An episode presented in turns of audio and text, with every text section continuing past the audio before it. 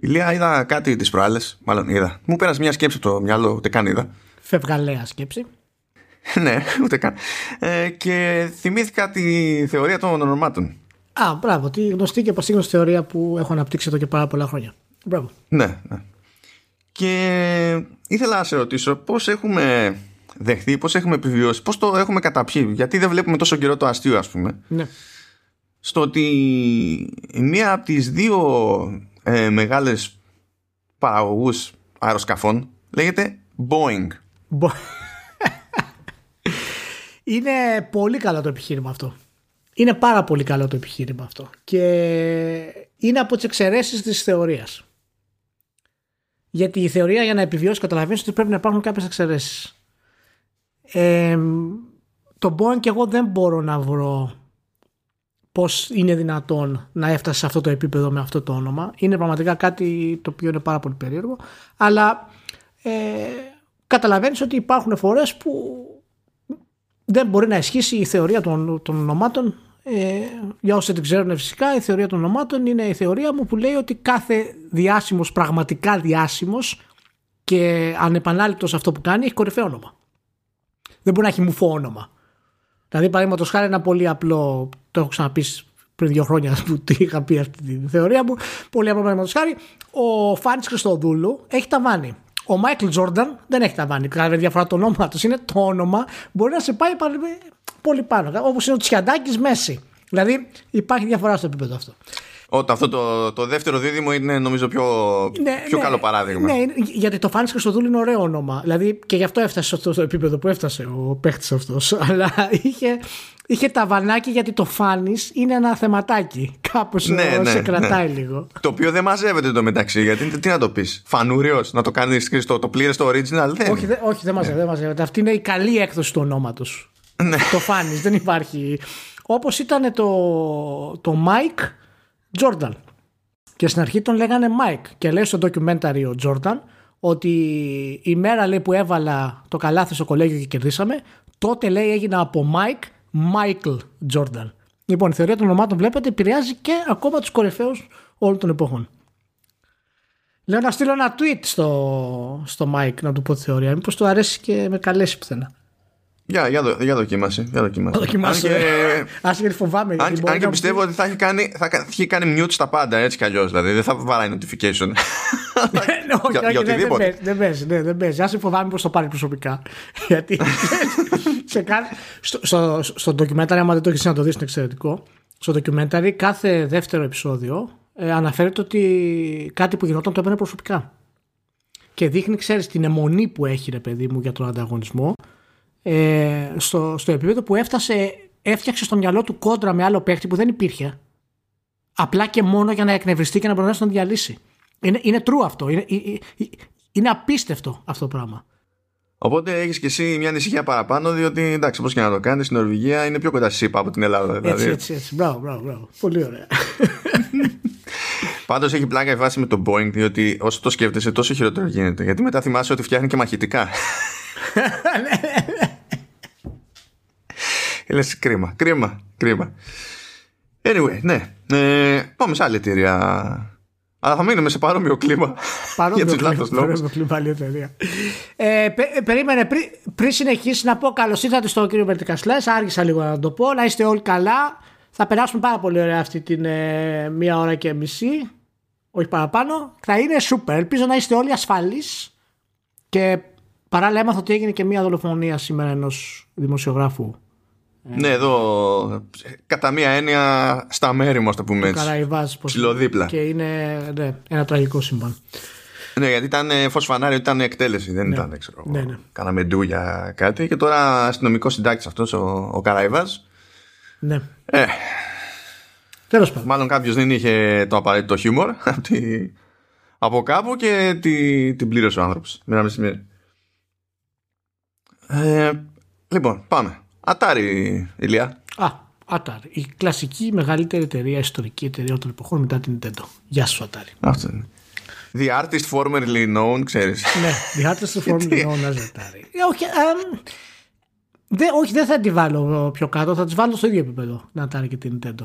Μπορεί να θέλει άλλο podcast αυτό. Αλλά θα του βάλουμε στο ίδιο επίπεδο. Ναι, αλλά εκείνη την Atari, γιατί αυτή η Atari δεν ξέρουμε τι είναι. Ιστορικά, ναι, την ιστορική της σημασία. Τώρα, ναι, το όνομα είναι μόνο το όνομα. Λέγαμε παιδιά τις προάλλες για NFT, έπρεπε να είχαμε βάλει στοίχημα. Ποιος ήταν ο πρώτος που θα σκεφτόταν τη βλακεία? Η Atari. Και η Atari λοιπόν άρχισε να πουλάει με NFT 3D models, cartridges για Atari 2600 του Centipede. Και με αυτό έτσι μάζεψε μέσα σε μια μέρα $110,000. Για να δεις όμως τι management κορυφαίο έχει Atari, Ηλία. Αυτό που έχει κάνει το κονέ για να σκάσουν ξενοδοχεία με branding της Atari, αυτά τα όμορφα.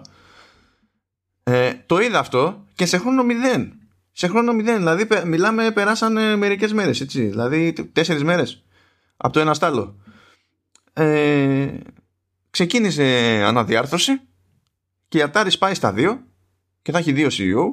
Το ένα κομμάτι θα ασχολείται με το gaming και θα είναι η Atari Gaming. Mm-hmm. Άκου Ηλία, είναι η Atari Gaming. Atari Gaming. Για να το ξεχωρίζουμε. Μην νομίζουμε ότι είναι καμιά άλλη Atari. Πρέπει να το ξεχωρίσουμε μάλλον. Atari Gaming και Atari Hotel Business πλέον. Πρέπει να το ξεχωρίζουμε. Και δεν κατάλαβες, το hotel business νομίζω ότι μένει στο Atari Gaming. Προφανώς. Τι λάθος δικό μου, συγγνώμη. Ήταν φως φανάρι αυτό μάλλον, συγγνώμη, τον μπέρδεψα. Και υπάρχει και μία άλλη, ρε παιδί μου, πλέον εταιρεία που θα λέγεται Atari Blockchain και θα ασχολείται με cryptocurrencies, με το Atari Token και με τέτοια πράγματα, με NFTs και ιστορίες. Και εντάξει, καταλαβαίνω ότι η Atari σαν εταιρεία χρωστάγε τις Μιχαλούς, κάπως έκανε ό,τι έκανε και τώρα δεν χρωστάει τις Μιχαλούς, οπότε τεχνικώς μπορείς να πεις ότι το management πέτυχε στην τελευταία δεκαετία, έτσι. Πήρε μια εταιρεία που ήταν κάπως και πλέον δεν είναι για φούντο, αλλά δεν σου δίνει και λόγο, ξέρεις, να το απολαύσεις. Δηλαδή, ξέρω εγώ, σε λίγο, δηλαδή σε μερικά χρόνια το όνομα Atari θα σημαίνει για μεγαλύτερο χρονικό διάστημα κάτι άλλο από αυτό που σήμαινε. Και θα είναι το the new normal. Απλά, ναι. Ζωρίστηκα λίγο. Ναι, δεν το καταλαβαίνω αυτό που λες. Έχει μια βάση και σε νιώθω. Αλλά πρέπει να δεχτούμε τη ρεαλιστική άποψη του θέματος. Το ότι μια Atari που επιβιώνει χωρίς να επιβιώνει στην ουσία δεν είναι χρήσιμο σε κανέναν. Και να πούμε ότι από εκείνη την εποχή είναι ελάχιστες εταιρείες που έχουν καταφέρει να επιβιώσουν και εταιρείες που δεν πήραν τα ρίσκα της Atari και γι' αυτό επιβίωσαν. Και φυσικά η Atari ήταν και platform holder, έτσι, αλλά ελάχιστες εταιρείες έχουν μείνει. Δηλαδή, πλάκα-πλάκα, ξέρω την Nintendo βέβαια για επιφανείς λόγους, η Activision ας πούμε, που έχει επιβιώσει από εκείνη τη δεκαετία ας πούμε, των 90's, δεν υπάρχουν. Είναι η μοναδική σου εταιρεία που έχει παραμείνει σε αυτό το επίπεδο. Όλες οι μεγάλες εταιρείες μετά που ακολούθησαν φυσικά διαλύθηκαν. Έτσι. Δηλαδή ή διαλύθηκαν ή έγιναν κάτι άλλο. Ξέρω εγώ, όπως είναι τα EA ας πούμε, που ξεκίνησε από τα στάχτη Ocean κατά κάποιο τρόπο. Έχει πάρα πολλά. Οπότε δεν ξέρω, να το πάρουμε θετικό και να πω ότι η κίνηση αυτή της Atari για τα NFTs που έχει να κάνει με 3D μοντέλα, ας πούμε, ή κάτι ξεχωριστό ας πούμε, που βγάζουν από τα παιχνίδια κτλ. Έχει πολύ μεγαλύτερο νόημα από το να αγοράσει φυσικά ένα tweet, παραδείγματος χάρη. Και έχει μεγαλύτερο νόημα γιατί προφανώς πρόκειται για όντως ιστορικό στοιχείο. Για όντως κάτι το οποίο έχει αξία. Και σκεφτόμουν καθώς. Εντάξει, στην ουσία είναι digital collectible και δεν είναι κλείδωμα περιεχομένου πίσω από κάποιο άλλο εμπόδιο. Γιατί είναι με τη λογική που διάβαζα. Δεν θυμάμαι ποια μεριά ήταν που το πέτυχα, αλλά πέτυχα έναν τέλος πάντων που προσπαθώντας να εξηγήσει μπαμ σε κάποιον τι ρόλο βαράει το NFT σαν concept, σου λέει φαντάσου ρε παιδί μου να μαζεύεις κάρτες ή αυτοκόλλητα κτλ. Όπως παλιά, αλλά είναι το ψηφιακό ανάλογο και το NFT να είναι για την κάρτα με το αυτόγραφο. Δηλαδή ότι υπάρχει μια πιστοποίηση ότι αυτό είναι legit, brother, ξέρω εγώ, και τα λοιπά. Ισχύει, και το είχαμε συζητήσει την προηγούμενη φορά τα θετικά, τουλάχιστον το πώς θα αλλάξει η αγορά, το πώς βλέπουμε και την τέχνη σε έναν βαθμό, αλλά αυτό θα επηρεάσει βέβαια και το πώς βλέπουμε την τέχνη και συγκεκριμένα σε διάφορες κατηγορίες. Παραδείγματος χάρη, πώς είναι όταν θα πας σε μια δημοπρασία και θα πεις, ξέρω εγώ, θα δώσω $100,000 για να πάρεις το t-shirt του Marlon Brando ας πούμε, Το ίδιο θα γίνει σιγά σιγά και με τα video games. Και αυτό είναι παράλληλο με τις κάρτες που γινόντουσαν, οι οποίες ήταν σπάνιες. Δηλαδή, παραδείγματος χάρη, αν είχες μια κάρτα της Black Lotus, ας πούμε, του Magic the Gathering, ή αν είχες μια κάρτα του Michael Jordan, η οποία ήταν μία σε ένα δις κάρτες που είχαν κυκλοφορήσει, π.χ. Και αυτές οι κάρτες, ξέρεις, άμα τις έβγαζες σε δημοπρασία, ανεβαίναν. Και ότι τις είχες κάποιος, φυσικά σαν collector, έτσι, είχε μεγάλη αξία. Είναι πολύ πιο normal αυτό, ρε, εσύ, από το να μπει κάποιος και να αγοράσει ψηφιακό χώρο. Αυτή τη στιγμή τουλάχιστον. Μου φαίνεται πολύ πιο λογικό. Ναι, γιατί εκεί πέρα δεν είναι κάτι συλλεκτικό, είναι real estate. Είναι άλλο πράγμα. Είναι άλλος μηχανισμός. Εκεί τελείως για τα. Αυτό μου φαίνεται πολύ πιο λογικό για τα games, τουλάχιστον να μπορέσει να μείνουν, ας πούμε, στην ιστορία ως κάτι συλλεκτικό. Οπότε, ειδικά για την Atari, ας πούμε, γιατί δεν υπάρχουν άλλες εταιρείες σε αυτό το επίπεδο. Η Nintendo είναι σε αυτό το επίπεδο που να πεις, α, θα δώσω για την Nintendo κάτι τέτοιο, ας πούμε. Πρέπει να το δούμε ως θετικό. Και πόσα μάζεψε, είπες? Για τα cartridges, τέλος πάντων, τα ψηφιακά, τα 3D models, δηλαδή, $110,000, μπαμ μπαμ. Και υποτίθεται ότι φτιάχνει και ένα 3D model από arcade cabinet, ξέρω εγώ, και ότι θα υπάρχει τρόπος με AR ή VR, δεν θυμάμαι, να παίξεις πάνω σε αυτό το cabinet και κάτι. Αυτό είναι τώρα, εντάξει, λίγο. Ναι. Αυτό είναι πιο publicity stand, αλλά εντάξει. Ναι. Okay. Θα βρεθεί ένας τρόπος. Νομίζω ότι τα games θα ζοριστούν περισσότερο μέχρι να βρουν το όποιο ζύγι, αν βρουν ποτέ ζύγι. Ενώ σε άλλες περιπτώσεις μου φαίνεται πιο βατό. Δηλαδή, στη λογοτεχνία, ας πούμε, δεδομένου ότι τώρα ποιος κάθεται να γράψει, ξέρεις, σε χειρόγραφο ή γραφομηχανή κτλ. Θα φτάσουμε, είναι θέμα χρόνου να φτάσουμε σε μια φάση που το πρωτότυπο manuscript είναι ένα αρχείο, ξέρω εγώ, που λέει ο λόγος TXT. Και αν εσύ έχεις φάει σήμα, παιδί μου, ότι θέλεις να έχεις το πρωτότυπο αρχείο, για τον οποιοδήποτε λόγο, είναι πιο εύκολο να πεις το εφαρμόζω εκεί πέρα. Ναι, μα κοίτα, πρέπει να είσαι collector. Σκέψου, ας πούμε, παραδείγματος χάρη, να μπορείς να κάνεις. Να συλλέγεις, παραδείγματος χάρη, στιγμές video games. Σκέψου, ξέρω εγώ, να αποκτήσεις το NFT, ας πούμε, για την τελική σκηνή του Last of Us. Να το βγάλει η Naughty Dog, ας πούμε, για κάποιο σκοπόδημο φιλανθρωπικό, π.χ. Και να είσαι αυτός που έχει, ας πούμε, το πρώτο take της σκηνής, μιας θρυλικής σκηνής των video games, ας πούμε. Δηλαδή, θα αποκτήσει βαρύτητα αυτό το πράγμα και φυσικά θα υπάρχουν και τα καλά στοιχεία και τα κακά, έτσι, στην πορεία. Πάντως κάτι, μιας και το θυμήθηκα για αυτό τώρα, αν και δεν έχει να κάνει με την Atari συγκεκριμένα, απλά συμπληρώνουμε και τη συζήτηση που είχαμε κάνει την πρώτη φορά για NFT. Ένα πράγμα που δεν αγγίξαμε την προηγούμενη, μας διέφυγε, ήταν ότι μέρος του όλου debate είναι ότι όλο αυτό το πράγμα σαν διαδικασία που τρέχει από πίσω με το blockchain για την πιστοποίηση, τη συναλλαγή, την αυθεντικότητα του προϊόντος ή δεν ξέρω και εγώ τι, έχει τεράστια κατανάλωση ενέργειας από πίσω. Και ήδη γίνονται κάποιες κουβέντες με τη λογική, ξέρεις, ακόμα και αν αξίζει τον κόπο σαν τάση, ας πούμε, τι σημαίνει αυτό για το περιβάλλον σε βάθος χρόνου.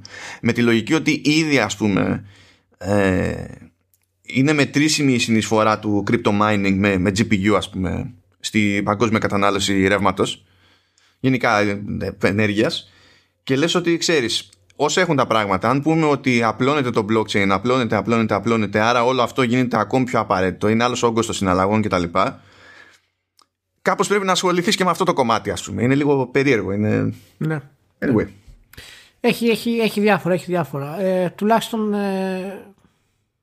η Atari παραμένει στο προσκήνιο σε κάποιο βαθμό, και αν αυτό της δώσει την ευκαιρία να δημιουργήσει μια νέα σειρά παιχνιδιών, τα οποία θα είναι remakes ή remasters, γιατί δεν μπορεί να κάνει κάτι άλλο αυτή τη στιγμή.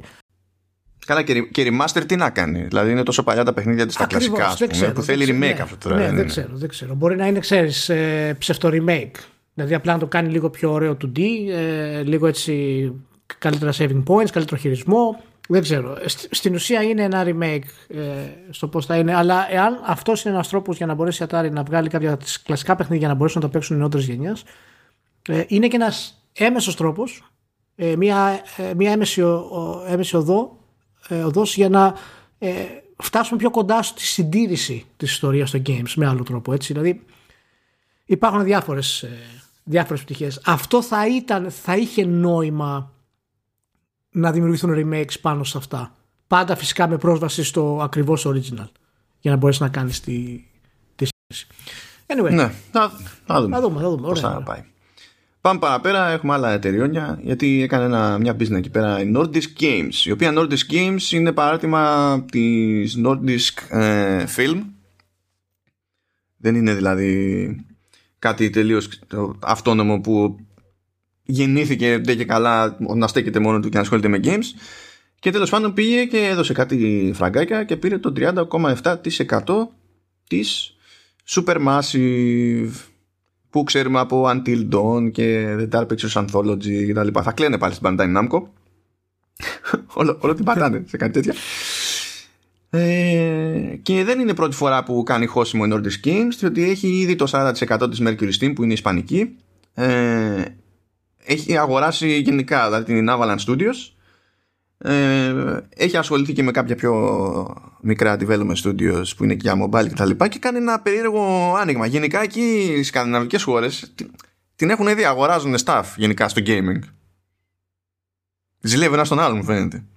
Κοίτα, είναι μια αγορά η οποία πραγματικά η σκανδιναβική έχει πάρα πολύ μεγάλο ταλέντο, και από θέμα software, επειδή το ψάχνω και για δικές μου δουλειά σε αυτόν τον καιρό, είναι μέσα στο εταιρείες σε όλο τον κόσμο οι εταιρείες που έχουν εδώ. Το πρόβλημά τους είναι ότι είναι πανάκριβες. Δηλαδή πανάκριβες εννοούμε εξωφρενικά πανάκριβες. Δηλαδή αν πας στην Google μπορεί να πάρεις καλύτερη τιμή, ας πούμε. Μα με κάποιο τρόπο είναι τόσο υψηλή μισθή εκεί πέρα. Δεν είναι... από κάπου πρέπει να βγούνε. Ακριβώς επειδή υπάρχει τόσο ταλέντο και τα λοιπά, υπάρχουν αρκετά κονδύλια για να οθήσουν ξέρεις, τη δημιουργία των video games, αλλά δεν υπάρχει τεχνογνωσία ακόμα σε αυτό το επίπεδο. Δηλαδή, Funcom, ας πούμε, που είναι στο Όσλο εδώ και πάρα πολλά χρόνια και είναι μια εταιρεία, η κορυφαία πιθανά εταιρεία σε βάθος χρόνου για την Νορβηγία, βλέπεις ότι, ξέρεις, δεν έχει κάνει ποτέ το μεγάλο βήμα. Παρόλα αυτά, παρόλες αυτές τις τρομερές συνθήκες, την επιτυχία που έχει, δεν είναι καθόλου εύκολο να ανέβεις επίπεδο σε αυτό το πράγμα. Οπότε καλά, διάφορες... και έζησε και μια διάσπαση, έτσι, που φύγανε και δημιουργήθηκε η Red Thread μετά, ας πούμε. Και οπότε υπάρχει περισσότερη δυνατότητα για την νορβηγική αγορά, για την σκανδιναβική αγορά, να φέρουν κάποιες έτοιμες ομάδες με τεχνογνωσία απ' έξω και να εμπλουτιστούν έτσι μέσα. Αλλά γενικά η νοοτροπία και ο τρόπος που λειτουργούν οι σκανδιναβικές χώρες σε αυτό το κομμάτι ανεβαίνει πάρα πολύ. Πάντως πλάκα-πλάκα. Δηλαδή αν, είναι περισσότερο Σκανδιναβοί που μπαίνουν στον κόπο και παίρνουν μερίδια ή αγοράζουν και τα λοιπά, και πρέπει να είναι σε συνολική δραστηριότητα. Μην συγκρίνουμε τώρα ποσά και μεγέθη και τα λοιπά, έτσι. Αλλά ως προς αυτό που ασχολούνται με mergers and acquisitions, ας πούμε, είναι οι Κινέζοι και αυτοί, ας πούμε, που πάνε πιο συστηματικά. Διότι οι Αμερικανοί και Ευρωπαίοι πάνε πιο σπάνια και συνήθως πάνε για χήμα εξαγορά και είναι κάτι μεγάλο, μονοκόμματο, που έχει άλλου τύπου στρατηγική σημασία από πίσω και τα λοιπά. Ενώ εδώ το βλέπουν αλλιώς. Ισχύει. Και είναι από τα. Σκέψου βέβαια ότι οι σκανδιναβικές χώρες έχουν πολύ μικρό πληθυσμό, έτσι. Δηλαδή το πουλ, ας πούμε, που έχουν για το ταλέντο τους είναι πάρα πολύ μικρό. Πάρα πολύ μικρό. Και τώρα χτίζουν, ας πούμε, το infrastructure για να μπορέσουν να δημιουργήσουν νέα ταλέντα σε αυτό το κομμάτι, και καταλαβαίνεις ότι οι αγορές τους είναι πάρα πολύ μικρές, έτσι. Οπότε και αυτές πρέπει για να επιβιώσουν πρέπει να αντιμετωπίσουν τα μεγαθύρια της Αμερικής και της Αγγλίας στην ουσία. Και έτσι, ξέρεις, αυτοί νομίζω ότι το βλέπουν πιο πολύ από επενδυτικής πλευράς τους στυλ, ότι έχουν ένα καλό τραπεζικό σύστημα που τους επιτρέπει να χωθούν εδώ και εκεί, ας πούμε, για diversification και για ανοίγματα σε τομείς άλλους. Και νομίζω ότι εξ αρχής, δηλαδή, με άλλη λογική, μάλλον μπαίνουν έτσι κι αλλιώς σε τέτοιου είδους συμφωνίες σε σχέση με τους υπολείπους που είναι πιο συνήθις ύποπτοι, ας τα πούμε έτσι. Ναι, έτσι. Είναι πολύ ενδιαφέρουσα η αγορά πάντως της Σκανδιναβίας γενικότερα. Ναι, και είναι και ενδιαφέρουσα η κίνηση, γιατί τέλος πάντων σκάει φράγκο σε μια ομάδα που συστηματικά ασχολείται με αφηγηματικές παραγωγές. Δηλαδή το πιο out of character που έχει κάνει, ξέρω εγώ, είναι ότι πειράματα εκεί σε Playlink και σε PlayStation VR. Για να δούμε. Το οποίο μπορείς να πεις ότι ταιριάζει και με την ίδια συγκρασία της Nordisk, που έχει καταβολές από τον κινηματογράφο, έτσι. Ναι. Έχει κάποιες ωραίες επαφές η κίνηση αυτή μέσα. Λοιπόν, πάμε ένα βήμα παραπέρα. Don't Nod. Αυτή την έβαλα μόνο για την πάρτι σου, έτσι. Επειδή μονίμως απορούμε το τι συμβαίνει και τι κάνει η Don't Nod. Okay. Τι μελιγενέστε. Διότι όπως είχε πει, ρε παιδί μου, που εκεί πήρε και κάνα φραγκάκι από Κινέζους, είπε ότι θέλει να μπει και στο publishing. Στην αρχή είχε πει ότι θέλει να μπει στο self-publishing και όντως έχει κάνει κάποια πρώτα βήματα εκεί πέρα. Αλλά τώρα αρχίζει και μπλέκει και με παραγωγές τρίτων και έκανε μια πρώτη συμφωνία με την Porta Play, που είναι μικρή ομάδα, έτσι. Είναι μια ομάδα από τη Δανία. Ένα μικρό στούντιο που είναι 10 άτομα όλα και όλα, έτσι. Αλλά είναι, ξέρεις, αυτό το δοκιμάζουμε τη θερμοκρασία, ρε παιδί μου, τσεκάρουμε, βάζουμε το δαχτυλάκι στο νερό, να κόψουμε κίνηση, ένα πρώτο βήμα για να ανοιχτεί. Και άσχετα τώρα με το τι θα κάνει η ίδια με τα παιχνίδια της, να σου πω, μου αρέσει, διότι μόνο έτσι, και με κινήσεις τύπου Don't Nod και απ' την άλλη Nordisk και δεν συμμαζεύεται, μόνο έτσι θα διατηρηθεί, ξέρεις, κάτι το οποίο μπορούμε να πούμε ότι είναι μεσαίο-μικρομεσαίο. Γιατί καθώς προχωράνε οι εξαγορές των μεγάλων εδώ και εκεί, ξέρεις, άμα είμαστε μόνο indies που ελπίζει μια μικρή ομάδα να κάνει μισή επιτυχία για να αγοραστεί μετά ή για να επιβιώσει να κάνει μια δεύτερη επιτυχία, μήπως και αναλάβει contract work της προκοπής από μεγάλη εταιρεία κτλ. Αν είναι, ξέρεις, τα δύο άκρα, δεν θα μ' άρεσε πολύ. Καλό να υπάρχει κάτι στη μέση, παιδί μου. Τι να σου πω. Αν σου πω ότι δεν θέλω να πω αν είναι ότι είναι καλό ή κακό, αλλά εγώ δεν το καταλαβαίνω. Και προφανώς δεν είμαι businessman και γι' αυτό το καταλαβαίνω, αλλά δεν το καταλαβαίνω. Οπότε μου φαίνεται κάπως σαν να είναι... σαν να μην έχει τη δυνατότητα πραγματικά να δοκιμάζει νερά αυτή η εταιρεία. Τώρα, αν θέλει να εξελιχθεί για να μπορέσει να εξαγοραστεί, εκτός από αυτές τις κινήσεις που κάνει, χρειάζεται οπωσδήποτε και μία-δύο μεγάλες επιτυχίες ακόμα για να μπορέσει να πεις. Οπότε, δεν ξέρω τι κάνει με το τι θα είναι το επόμενο παιχνίδι που θα κυκλοφορήσει, το πόσο καλό θα είναι. Το τρέλερ ήταν καλό, δεν θυμάμαι το όνομά του τώρα βασικά.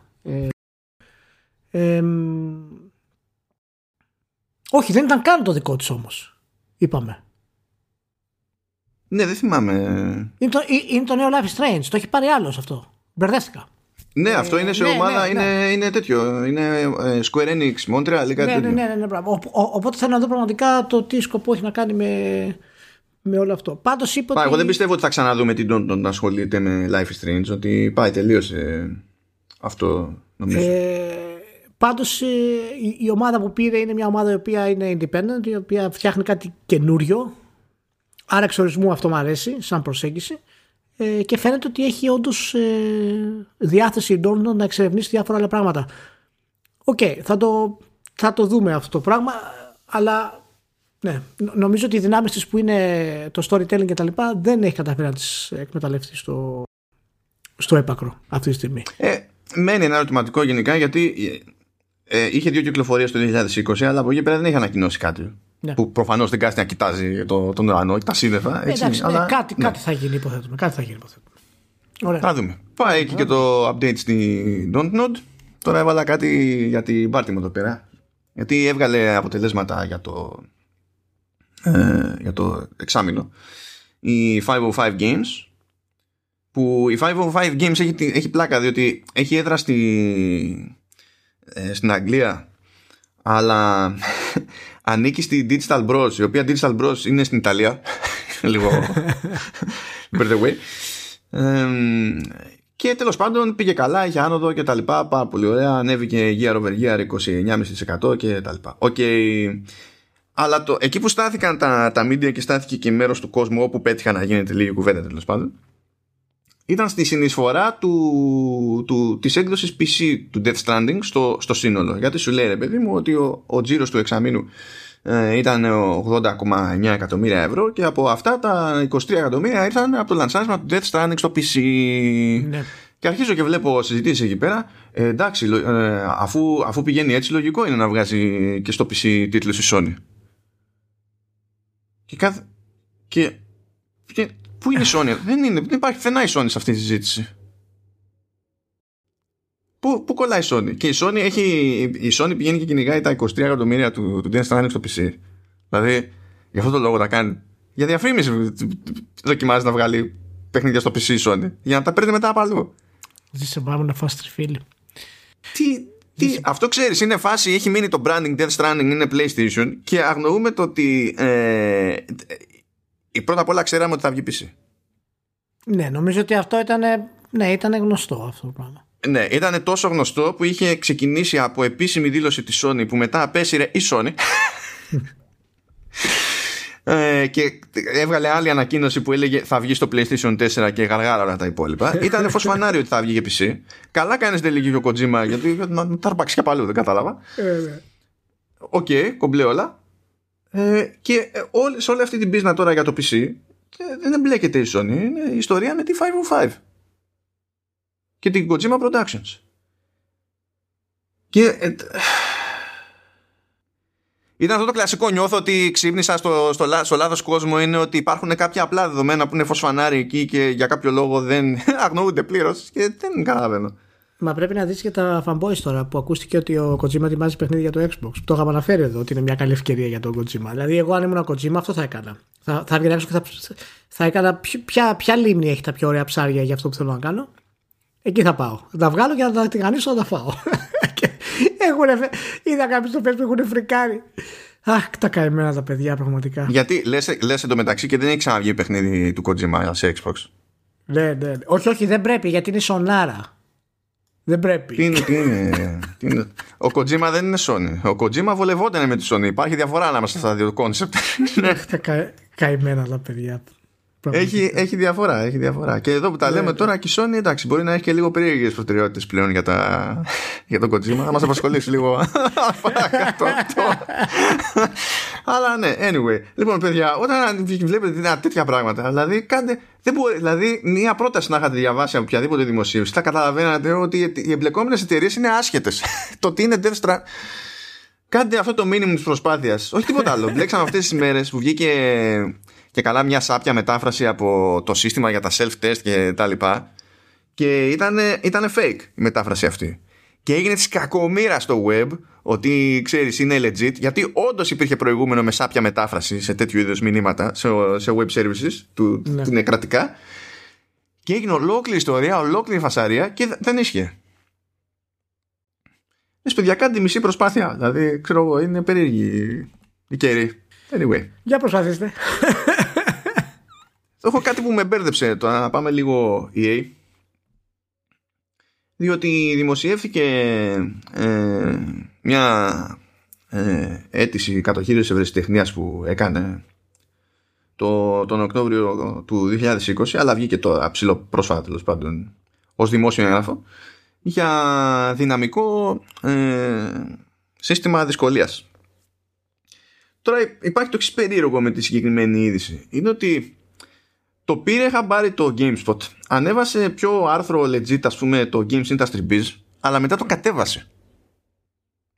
Δηλαδή το link που είχα κρατήσει στην αρχή, από το ίδιο το feed του Games Industry, είναι νεκρό. Όσοι έχουν σε άλλες δημοσίευσεις από άλλα media έχουν βάλει το link για το Games Industry, είναι νεκρό. Αν πας Games Industry και κάνεις αναζήτηση με βάση τους όρους της δημοσίευσης και τα λοιπά ή γενικά οτιδήποτε για EA, δεν υπάρχει πουθενά η δημοσίευση. Τι να καταλάβει τι έχει παιχτεί εκεί πέρα. Τι δήλωση έκανε το GameSpot για την απόσταση? Είπανε τίποτα? Όχι, δεν υπάρχει τίποτα. Απλά είναι, δεν βρήκα πουθενά κάποια εξήγηση. Απλά είναι νεκρό το link του GI. Δεν ξέρω τι επέχτη. Αλλά anyway, τώρα βασικά ό,τι και να παίχτη και δεν έχει νόημα, διότι μιλάμε για δημόσιο έγγραφο. Δεν ξέρω δηλαδή. Όποιος και αν είχε έκανε μια σκέψη παραπάνω και ζορίστηκε με τη δημοσίευση και τα λοιπά, δεν βγάζει κανένα νόημα όταν μιλάμε για δημόσιο έγγραφο. Λυπούμε. Ναι, προφανώς το patent υπάρχει που είναι δημόσιο έγγραφο, οπότε μπορεί να το βρει κάποιος αλλού. Δεν ξέρω μήπως. Όχι, το link προς το patent υφίσταται. Το link προς το patent application υφίσταται. Δηλαδή θα το βάλει και στη σημείο. Δεν είναι νεκρό αυτό, γιατί αυτό είναι link από δημόσια υπηρεσία. Τι θα πει δημόσια υπηρεσία, δεν το βλέπω. Εκεί είναι. Αλλά τέλος πάντων. Ναι, για πες. Ήθελα αυτό λίγο να το συζητήσουμε, γιατί εντάξει, δεν είναι πρώτη φορά που ψάχνετε κάποιος για δυναμική προσαρμογή, ας πούμε, της δυσκολίας καθώς παίζεις. Και δεν είναι και ό,τι πιο παράξενο, τέλος πάντων. Εντάξει, μπορεί να υπάρχει ένα debate για το patent και τα λοιπά, αν είναι λογικό να υπάρχει patent ή όχι. Τα έχουμε ξαναπεί αυτά. Τέτοιου είδους πατέντες δεν αποδίδονται τουλάχιστον σε ευρωπαϊκό έδαφος, οπότε αυτά είναι τευτύπια αμερικανικά. Never mind. Όμως, έχει μια τσαχπινιά η εδώ πέρα. Σε αντίθεση, ξέρω εγώ, με ένα φαινόμενο τύπου Resident Evil 4, που νομίζω ότι το σύστημα, το adaptive που είχε, δεν εξηγήθηκε ποτέ. Δηλαδή, ξέρουμε ότι υπάρχει. Αλλά δεν είμαι σίγουρος ότι εξηγήθηκε ποιο σκεπτικό ακριβώς λειτουργεί. Αλλά anyway, δεν περιμένει να παίξει το παιχνίδι, να δει αν ζορίζει κάπου και σιγά σιγά να κάνει προσαρμογές. Αλλά θέλει να κοιτάζει, λέει, και σε προηγούμενη δραστηριότητα σε παιχνίδια, να δει πώς πήγε το πράγμα εκεί, και με βάση τα δεδομένα αυτά, με το καλημέρα να ξεκινάει και να κάνει προσαρμογές. Και έχει και μια ορολογία έτσι που εκείνη που μου βαράνε εμένα τα καμπανάκια, ότι με βάση αυτές τις προηγούμενες, ας πούμε, συμπεριφορές και τις προηγούμενες εμπειρίες, το ζήτημα είναι να generate a game retention prediction model. That predicts an indication of an expected duration of gameplay. Οπότε τώρα εμένα αυτή η διατύπωση μου βγάζει ότι πρώτον το ζήτημα είναι τι μπορούμε να κάνουμε για retention, το οποίο είναι διαφορετική υπόθεση από το αν η δυσκολία είναι σωστή ή όχι για την περίσταση. Γιατί μπορεί κάποιος να ζορίζεται, αλλά να θεωρεί ότι δικαίως ζορίζεται. Αυτό δεν σημαίνει ότι είναι ώρα να αλλάξουμε ή το ανάποδο, έτσι. Ότι δεν και καλά αυτό είναι σημάδι ότι πρέπει να γίνει προσαρμογή, ξέρω εγώ, στη δυσκολία. Αλλά το άλλο, το προσαρμόζω τη δυσκολία για να βελτιώσω την εμπειρία στο παιχνίδι αυτό, και άλλο το προσαρμόζω τη δυσκολία για να κρατήσω τον παίχτη όσο περισσότερο γίνεται μέσα στο παιχνίδι, το οποίο στο μυαλό της EA πρέπει να βγάζει νόημα, διότι μετά έχει να σου πουλήσει άλλα πράγματα όσο μείνει στο παιχνίδι. Okay. Και να το συνδέει κιόλας δε με πρόβλεψη για το συνολικό χρόνο που ενδέχεται να αφιερώσεις στο παιχνίδι. Και αυτό το κομμάτι είναι που με ζορίζει. Ενώ εντάξει, δεν έχω πρόβλημα με τη δυναμική δυσκολία, παρότι μπορεί να κάνει την κριτική πιο μυστηριά υπόθεση. Εδώ λίγο με αυτή την οριοθέτηση που φαίνεται να κάνει η EA, ζορίζομαι λίγο. Γιατί πάμε λίγο στη φάση να τον κρατήσουμε τον άλλον όσο περισσότερο γίνεται εδώ πέρα και μετά βλέπουμε. Τι να σου πω, εγώ την καταλαβαίνω τη θέση που παίρνεις, αλλά δεν μου κάνει ιδιαίτερη εντύπωση, ούτε μου φαίνεται παράλογη κίνηση γενικά αυτή, και μπορεί να μην ακούγεται ωραίο, αλλά είναι μέρος εξέλιξης των video games αυτό και εξέλιξης του νέου μοντέλου των video games. Παρόλα αυτά όμως πρέπει να είμαστε λίγο προσεκτικοί, κατά τη γνώμη μου, γιατί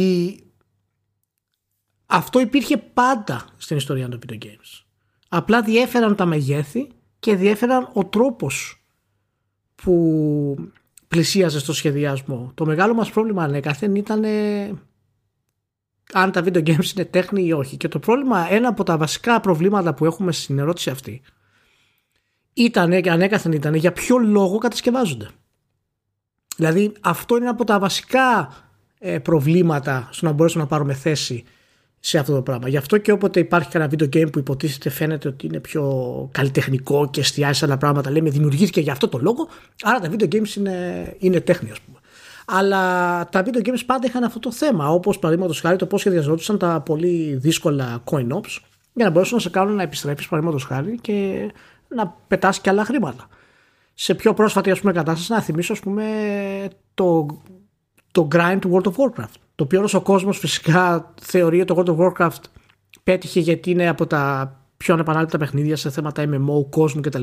Και ισχύει αυτό, αλλά η βάση του MMO είναι ειδικά σχεδιασμένο, δεν είναι τυχαία σχεδιασμένο, είναι ειδικά σχεδιασμένο για retention, για grinding.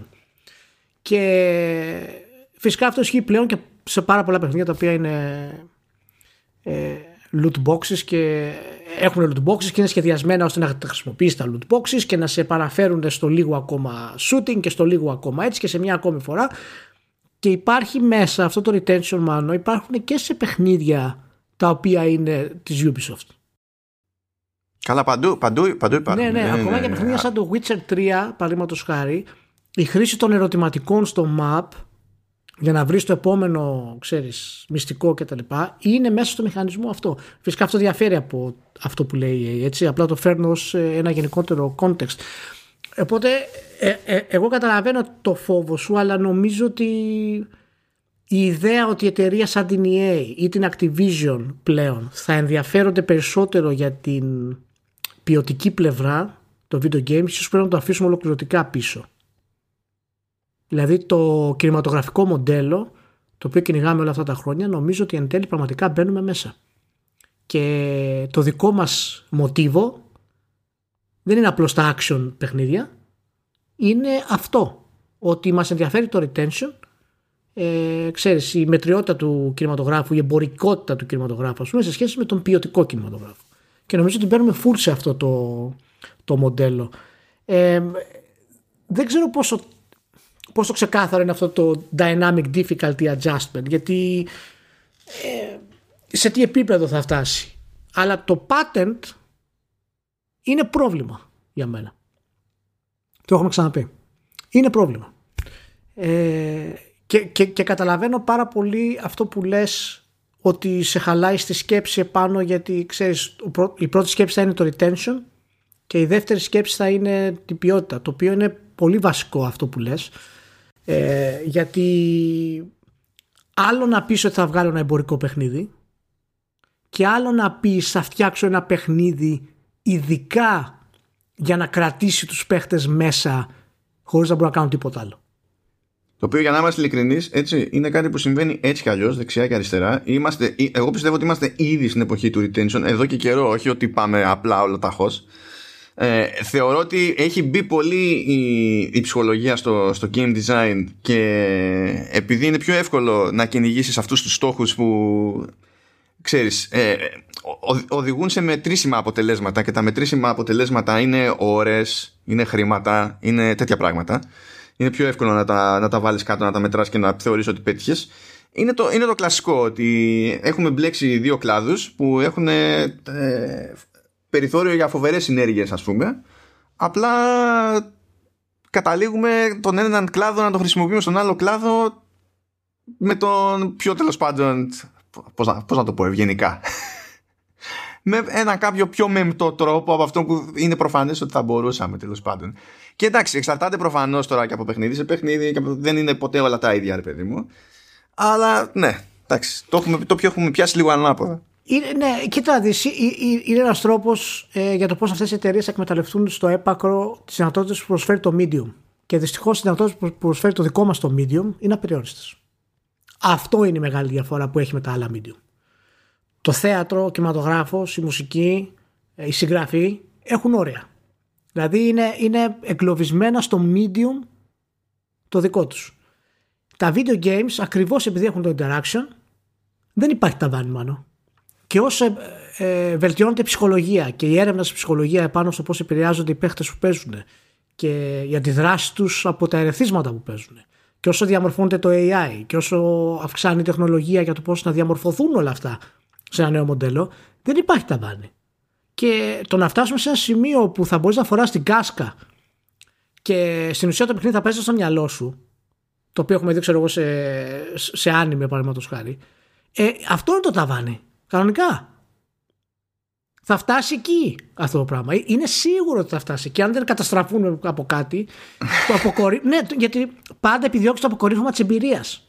Και το αποκορύφωμα της εμπειρίας θα είναι αυτό εκεί. Και μετά θα γίνει εμπορικό. Δηλαδή, δεν ξέρω. Πάντως είναι ανησυχητικό. Είναι ανησυχητικό όπως το αναφέρεις. Εγώ κρατώ μια μικρή, έτσι, κρυφή ελπίδα, να σου πω την αλήθεια, διότι μπορεί να μην τρέχει ένα σχετικό debate, τουλάχιστον όχι τόσο πολύ που να φαίνεται προς τα έξω στα games, αλλά είμαστε στη φάση πλέον που γίνονται στα σοβαρά συζητήσεις και σε πολιτικό επίπεδο και ιδιωτικά και κοινωνικά κτλ. Γίνονται συζητήσεις για το μοντέλο του retention που είναι το στάνταρ στα social media, και αντιμετωπίζεται πλέον με καχυποψία. Και επειδή από αυτό το μοντέλο, σε αυτό το μοντέλο έχει πατήσει και το gaming για πολλά πράγματα, αν στιγματιστούν κάποιες πρακτικές που είναι στάνταρ και στη μία μπάντα και στην άλλη, αν καταλήξουν να στιγματίζονται και να ρυθμίζονται, τότε αναγκαστικά θα πρέπει και το gaming να προσαρμοστεί, είτε γουστάρει είτε δεν γουστάρει. Ήδη έχουμε αρκετά προβλήματα για τις εταιρείες που χρησιμοποιούν loot boxes και πώς έχουν εξελιχθεί αυτά τα loot boxes στο σημερινό σχεδιασμό. Τόσο η Apple όσο και η Google, ας πούμε, σκέφτονται το monetization στα φορητά πλέον περισσότερο από ποτέ, γιατί οι πιέσεις από τις κυβερνήσεις είναι πολύ μεγάλες και σίγουρα θα υπάρξει πίεση.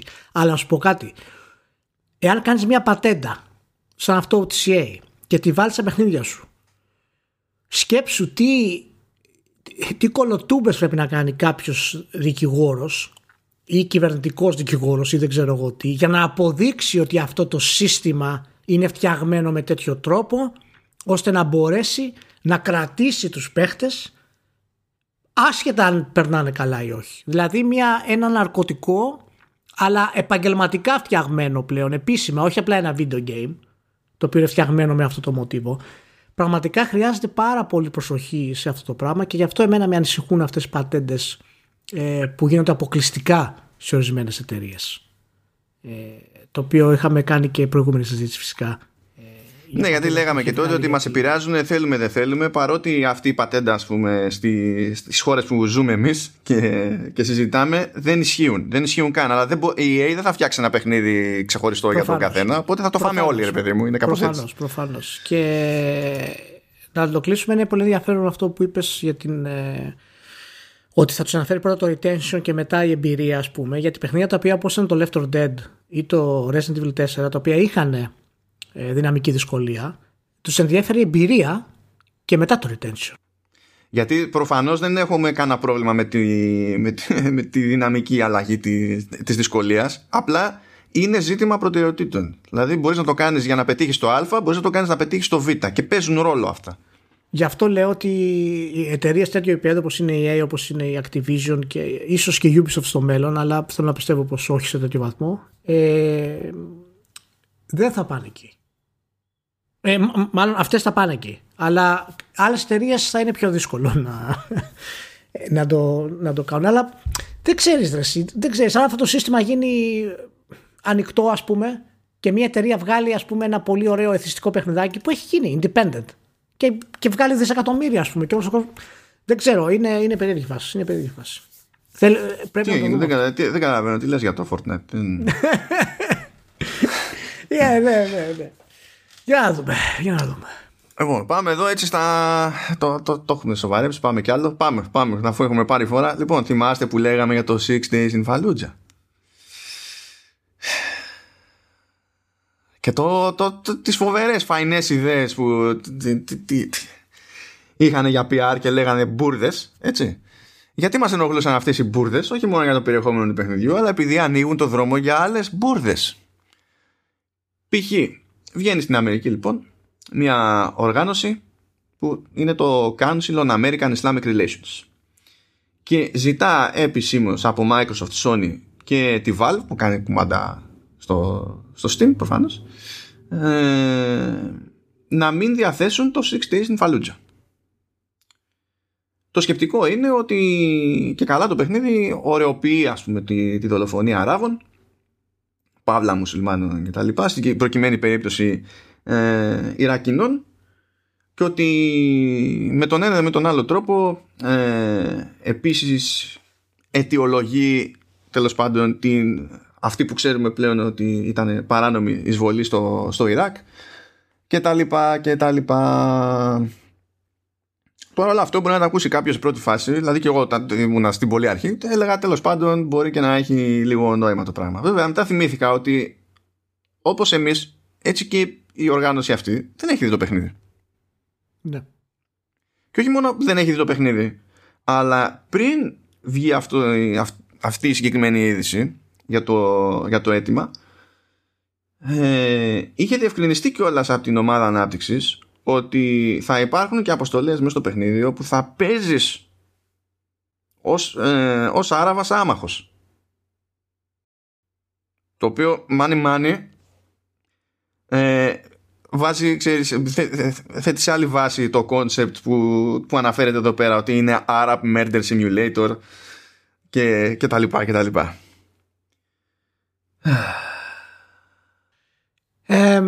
Ναι. Και λες, γιατί δεν μπορούμε να βρεθούμε λίγο στη μέση? Δηλαδή η μία μεριά βγήκε και είπε βλακίες, πάρα πολύ ωραία, okay. Η άλλη μεριά τώρα βγαίνει και θέλει να πάρει ντε και καλά θέση, χωρίς να έχουμε ιδέα σε τι παίρνουμε θέση για το περιεχόμενο. Πώς θα το υπολογίσουμε αυτό το πράγμα? Εγώ δεν θα συμφωνήσω με τη γλώσσα του Συμβουλίου του ΚΑΙΡ, όπως λέγεται, Council of American Islamic Relations. Εν τούτης θα πω ότι δεν θα είμαι αρνητικός στο να είναι επιφυλακτικοί. Να είναι επιφυλακτικοί, κανένα πρόβλημα. Να θέλουν να το δούνε και να το δούνε ενδεχομένως πριν βγει, πάλι κανένα πρόβλημα. Για να πάρουν θέση και τα λοιπά. Ναι, γιατί υπάρχει προϊστορία φυσικά στην προπαγάνδα των αμερικανικών παιχνιδιών εναντίον του Ισλάμ. Και φυσικά πλέον όπου η άνοδος των μουσουλμάνων, ας πούμε, και σε χώρες εκτός της Ανατολής και των μουσουλμανικών χωρών, δεν έχουν να κάνουν με τις ομάδες αυτές οι οποίες είναι extreme. Ζουν τις ζωές τους κανονικά και μπορούν να συμπεριφέρονται normal μέσα στις κοινωνίες. Και όσο ανεβαίνει αυτός ο αριθμός, η ιδέα ότι όλοι οι μουσουλμάνοι είναι ίδιοι τρομοκράτες και φανατικοί, καταλαβαίνεις ότι χτυπάει ακόμα περισσότερο κάποιους. Σίγουρα είναι πολιτική η θέση που παίρνει το ΚΑΙΡ, γιατί ακριβώς δεν έχει δει το παιχνίδι ακόμα. Άμα είχε δει το παιχνίδι, θα ήταν και μια ουσιαστική θέση. Και θα μπορούσε να πει και κάτι πιο συγκεκριμένο, ρε παιδί μου, ότι είναι στραβό το Α, το Β, το Γ. Γι' αυτό οι δηλώσεις της είναι γενικές, του στυλ σταματήστε να απανθρωπίζετε, ας πούμε, τους μουσουλμάνους και να προσέξετε να μην. Μας έχουν διαλύσει με αυτά που έχουν κάνει και τον άσπρο φόσφορο. Τα οποία όλα αυτά είναι πάρα πολύ σωστά. Και αυτά πρέπει να προσέχουμε ως βιομηχανία, άμα θέλουμε να τα χρησιμοποιήσουμε, το πώς να τα χρησιμοποιήσουμε. Και είναι πάρα πολύ δύσκολο να χρησιμοποιηθούν σωστά. Απ' την άλλη, καλύτερο θα ήταν μια τέτοια δήλωση να έχει να κάνει ότι ανησυχούμε από αυτά που έχουν υποθεί, ότι το παιχνίδι δεν θα δείξει για τις δύο πλευρές όπως θα έπρεπε. Και στην ουσία τώρα τις δύο πλευρές... Ο πόλεμος των Αμερικανών ήταν παράνομος. Δεν χρειάζεται να το αναλύσουμε αυτό ιδιαίτερα. Οπότε... Ναι, και είπαμε ότι έτσι κι αλλιώς η Βικτούρα έχει πει ότι θα αποφύγει να δείξει κάποια πράγματα για να μην ξεκινήσει μανούρα. Δηλαδή, ακριβώς. Και αν το πάρουμε και λίγο έτσι πιο γενικά, πρέπει να είναι μεγάλο πρόβλημα για μια κουλτούρα να μην έχει τα όπλα, τα καλλιτεχνικά ή τα εμπορικά καν, για να προωθεί τις θέσεις της, όπως έχουν οι Αμερικάνοι ή όπως έχουν, ξέρω εγώ, οι Ευρωπαίοι. Και καταλαβαίνω ότι σίγουρα χρειάζονται συμβούλια, χρειάζονται υπερβολές, χρειάζονται φανατισμό για να προτρέξουν και να βάλουν σε θέση όλους αυτούς που θα τους επιτεθούν, γιατί οι μουσουλμάνοι δεν έχουν, ας πούμε, ένα αντίστοιχο παιχνίδι που θα βγει και θα πει την πραγματική ιστορία από τη θέση τους. Και το καταλαβαίνω. Να σου πω, πάνω σε αυτό που μόλις είπες τώρα, νομίζω το πιο περίεργο είναι ότι για αυτό που μόλις είπες είναι πολύ δύσκολο να είμαστε σίγουροι, διότι παραγωγές από εκείνες τις χώρες του κόσμου δεν μας φτάνουν. Ό,τι και αν είναι αυτές, καλές, κακές, μικρές, μεγάλες, δεν έχουμε ιδέα. Αυτό είναι το πρόβλημα, ότι ακριβώς, δηλαδή όταν μιλάς για πόλεμο κουλτούρας, προφανώς το πρόβλημα δεν είναι να την παράξεις, το πρόβλημα είναι να τη διαδώσεις. Και εκεί είναι το πρόβλημα που έχουν το μεγάλο μειονέκτημα των μουσουλμάνων σε αυτό. Οπότε εγώ καταλαβαίνω το να έχουν αντιδράσει με αυτόν τον τρόπο. Απλά η χρήση της γλώσσας που έχουν κάνει χωρίς να έχουν στοιχεία κανονικά, αυτή τη στιγμή είναι καθαρά πολιτική θέση και δημιουργεί ένα πρόβλημα γενικότερο στο παιχνίδι, που όμως έχεις δίκιο ότι ξεκίνησε από τις πρώτες δηλώσεις και την προσέγγιση που ήθελαν να κάνουν στο παιχνίδι, μια προσέγγιση που το Spielberg δεν είχε καταφέρει να κάνει στην ουσία. Δηλαδή η δήλωση δεν θέλουμε να πάρουμε θέση μου είχε σηκώσει την τρίχα. Ναι, ήταν χαζομάρα. Τώρα το συζητάμε. Αυτό είναι η ευγενική ορολογία. Ναι, είναι πραγματικά χαζομάρα. Και αυτό μου λέει εμένα ότι το δεν παίρνω θέση σημαίνει ότι μάλλον θα πάρω την κλασική θέση. Ότι έχουμε κάποιους ήρωες Αμερικανούς οι οποίοι κατέβηκαν εκεί για να κάνουν τη δουλειά τους, ας πούμε. Και είναι φοβερό, γιατί οι στρατιώτες που θα κατέβηκαν εκεί είναι όντως ήρωες τα παιδιά αυτά. Χωρίς να ξέρουν πάνω κάτω τι συμβαίνει. Τους έχει φυτευτεί στο μυαλό. Γι' αυτό καταλήγει και με ενοχλεί η φάση και από τις δύο μπάντες. Διότι πάμε με τη μία, παράμε σούζα και πηγαίνουμε κατευθείαν στο άσπρο μαύρο. Δηλαδή, ακόμα και αυτό που θα γυρίσει και θα σου πει, ξέρω εγώ, για dehumanizing Muslims κτλ. Λες τώρα, πρώτα απ' όλα, ξέρουμε όλοι μεταξύ μας ότι δεν είναι το πρώτο παιχνίδι που ξαφνικά θα έχει απέναντι Άραβες, μουσουλμάνους ή μη, ξέρω εγώ, και θα τους έχει ως τελείως καρικατούρες. Που θα είναι ό,τι να είναι, και μπορεί κιόλας να είναι και να τους δείχνουν και χειρότερα άλλα παιχνίδια από ό,τι θα τους δείχνει στην τελική το Six Days στην Fallujah. Με τη λογική ότι θα σε βάζει να παίξεις, να είσαι και Ιρακινός άμαχος που θα προσπαθείς να σωθείς, έτσι. Αυτό, αν δεν το κόψουν στην πορεία, γιατί ποιος ξέρει, δεν μπορείς να πεις ότι το πετυχαίνεις εύκολα σε άλλα shooters, ξέρω, και πάλι ότι σου έχει τύχει. Ναι, και δηλαδή. Ξέρουμε ότι γίνεται, ακόμα και να πιάσουμε την περίπτωση το κλασικό, το προαιώνιο, τουλάχιστον για τα δεδομένα του gaming. Μπλα μπλα να ζει. Εκεί πέρα έχουμε, ξέρεις, λευκή επιταγή, ξέρω εγώ. Αυτό δεν είναι δικαιολογία, δηλαδή προσπαθώ να πω ότι να μην δείχνουμε ως αλήτες τους Ναζί. Είναι irrelevant, αλλά το θέμα είναι ότι εκεί βρήκαμε έναν τρόπο μες στο μυαλό μας να το διαχειριστούμε. Αυτό θα πω. Οι τρόποι υπάρχουν, αλλά πρέπει να τους ψάχνουμε κιόλας. Και άμα κάνουμε default στο εσείς και εμείς. Και τραβάμε μια γραμμή και δεν κουνιέται κανένας, δεν πρόκειται να ψάξουμε τίποτα. Γι' αυτό σου λέω ότι εγώ τους δικαιολογώ σε έναν βαθμό σαν αντίδραση, με δεδομένου ότι δεν έχουν όπλο να αντιδράσουν αυτά τα πράγματα, και επειδή αυτό δεν είναι απλά παρουσιάζω τους μουσουλμάνους ως τρομοκράτες, αφορά μια πολύ σημαντική στιγμή στην πορεία του πολέμου του Ιράκ, ας πούμε, που ήταν τραγική για την χώρα τους, και σίγουρα θα υπάρχουν μουσουλμάνοι οι οποίοι πραγματικά επηρεάστηκαν από αυτό το πράγμα χωρίς ξέρεις, να έχουν κάποιο στόχο, ας πούμε, για να αλλάξουν τα πράγματα ή να πούνε κάτι. Θέλουν κάποιο δίκαιο. Και αν βάλεις και λίγο το φανατισμό και τα λοιπά, ξέρεις, την ανάγκη σου να πεις αυτό που θες να πεις, δημιουργείται όλο αυτό το πράγμα. Και μας επιστρέφει στο ότι πραγματικά δεν έχουν τα όπλα να πούνε την άποψή τους. Αντίστοιχα, τέλος πάντων. Οπότε καταλαβαίνεις ότι αυτό το πράγμα, όταν ξεκινήσει άσχημα, έχει πιθανότητα να καταλήξει να είναι κάτι το οποίο είναι αλαλούμ στην πραγματικότητα. Και τι να σου πω, δεν ξέρω, είναι και οι δύο πλευρές έχουν το δικό τους στυλ, τη δική τους προσέγγιση. Εγώ απλά δεν καταλαβαίνω γιατί αρχικά, όταν εσύ έχεις τη δύναμη ως κουλτούρα να βγάλεις αυτό το παιχνίδι, γιατί να πεις αυτές τις ηλιθιότητες. Γιατί αφού θες να κάνεις. Άμα είσαι λίγο ηλίθιος, λες λίγο για τις ηλίθιότητες. Αυτό θέλω να σου πω, ότι αυτοί που είναι στο Καΐρ, ας πούμε, σκέφτονται ότι αυτός για να πει αυτές τις χασομάρες θέλει απλά να κάνει προπαγάνδα. Άρα και αυτοί αντιδρούν ανάλογα, παραδείγματος χάρη. Δηλαδή, πες ότι εμείς θα κάνουμε ένα παιχνίδι το οποίο θα δείξει το τι έγινε σε μία από τις τραγικότερες στιγμές, θα δείξουμε τα προβλήματα που είχαν οι Αμερικανοί στρατιώτες και πώς έπρεπε να ενωθούν για να προστατέψουν ένας τον άλλον, άσχετα από το ιδεολογικό υποβαθρό τους, αλλά θα δείξουμε και παράλληλα τις αδικίες για την εισβολή που έγινε στο Ιράκ, τις τραγικές επιθέσεις που δέχτηκε ο άμαχος πληθυσμός, και θα δείξουμε και τα δύο μέτωπα. Πες αυτό! Άμα δεν πεις αυτό, ο άλλος του μπαίνουν ψήλοι στα αυτιά. Με τη μία. Σκοτήσει κι άλλος που δεν έχει δει το παιχνίδι. Καταλαβαίνεις πώς πάνε αυτά. Με το που ακούει την ατάκα, κατευθείαν σου λέει: όχι, αυτοί πάνε να μας κάνουν τέρατα ξανά. Και έτσι γίνεται αυτή η λούπα, ρε παιδί μου. Εγώ αναρωτιέμαι σε όλη αυτή τη φάση που είναι κάποια ανακοίνωση από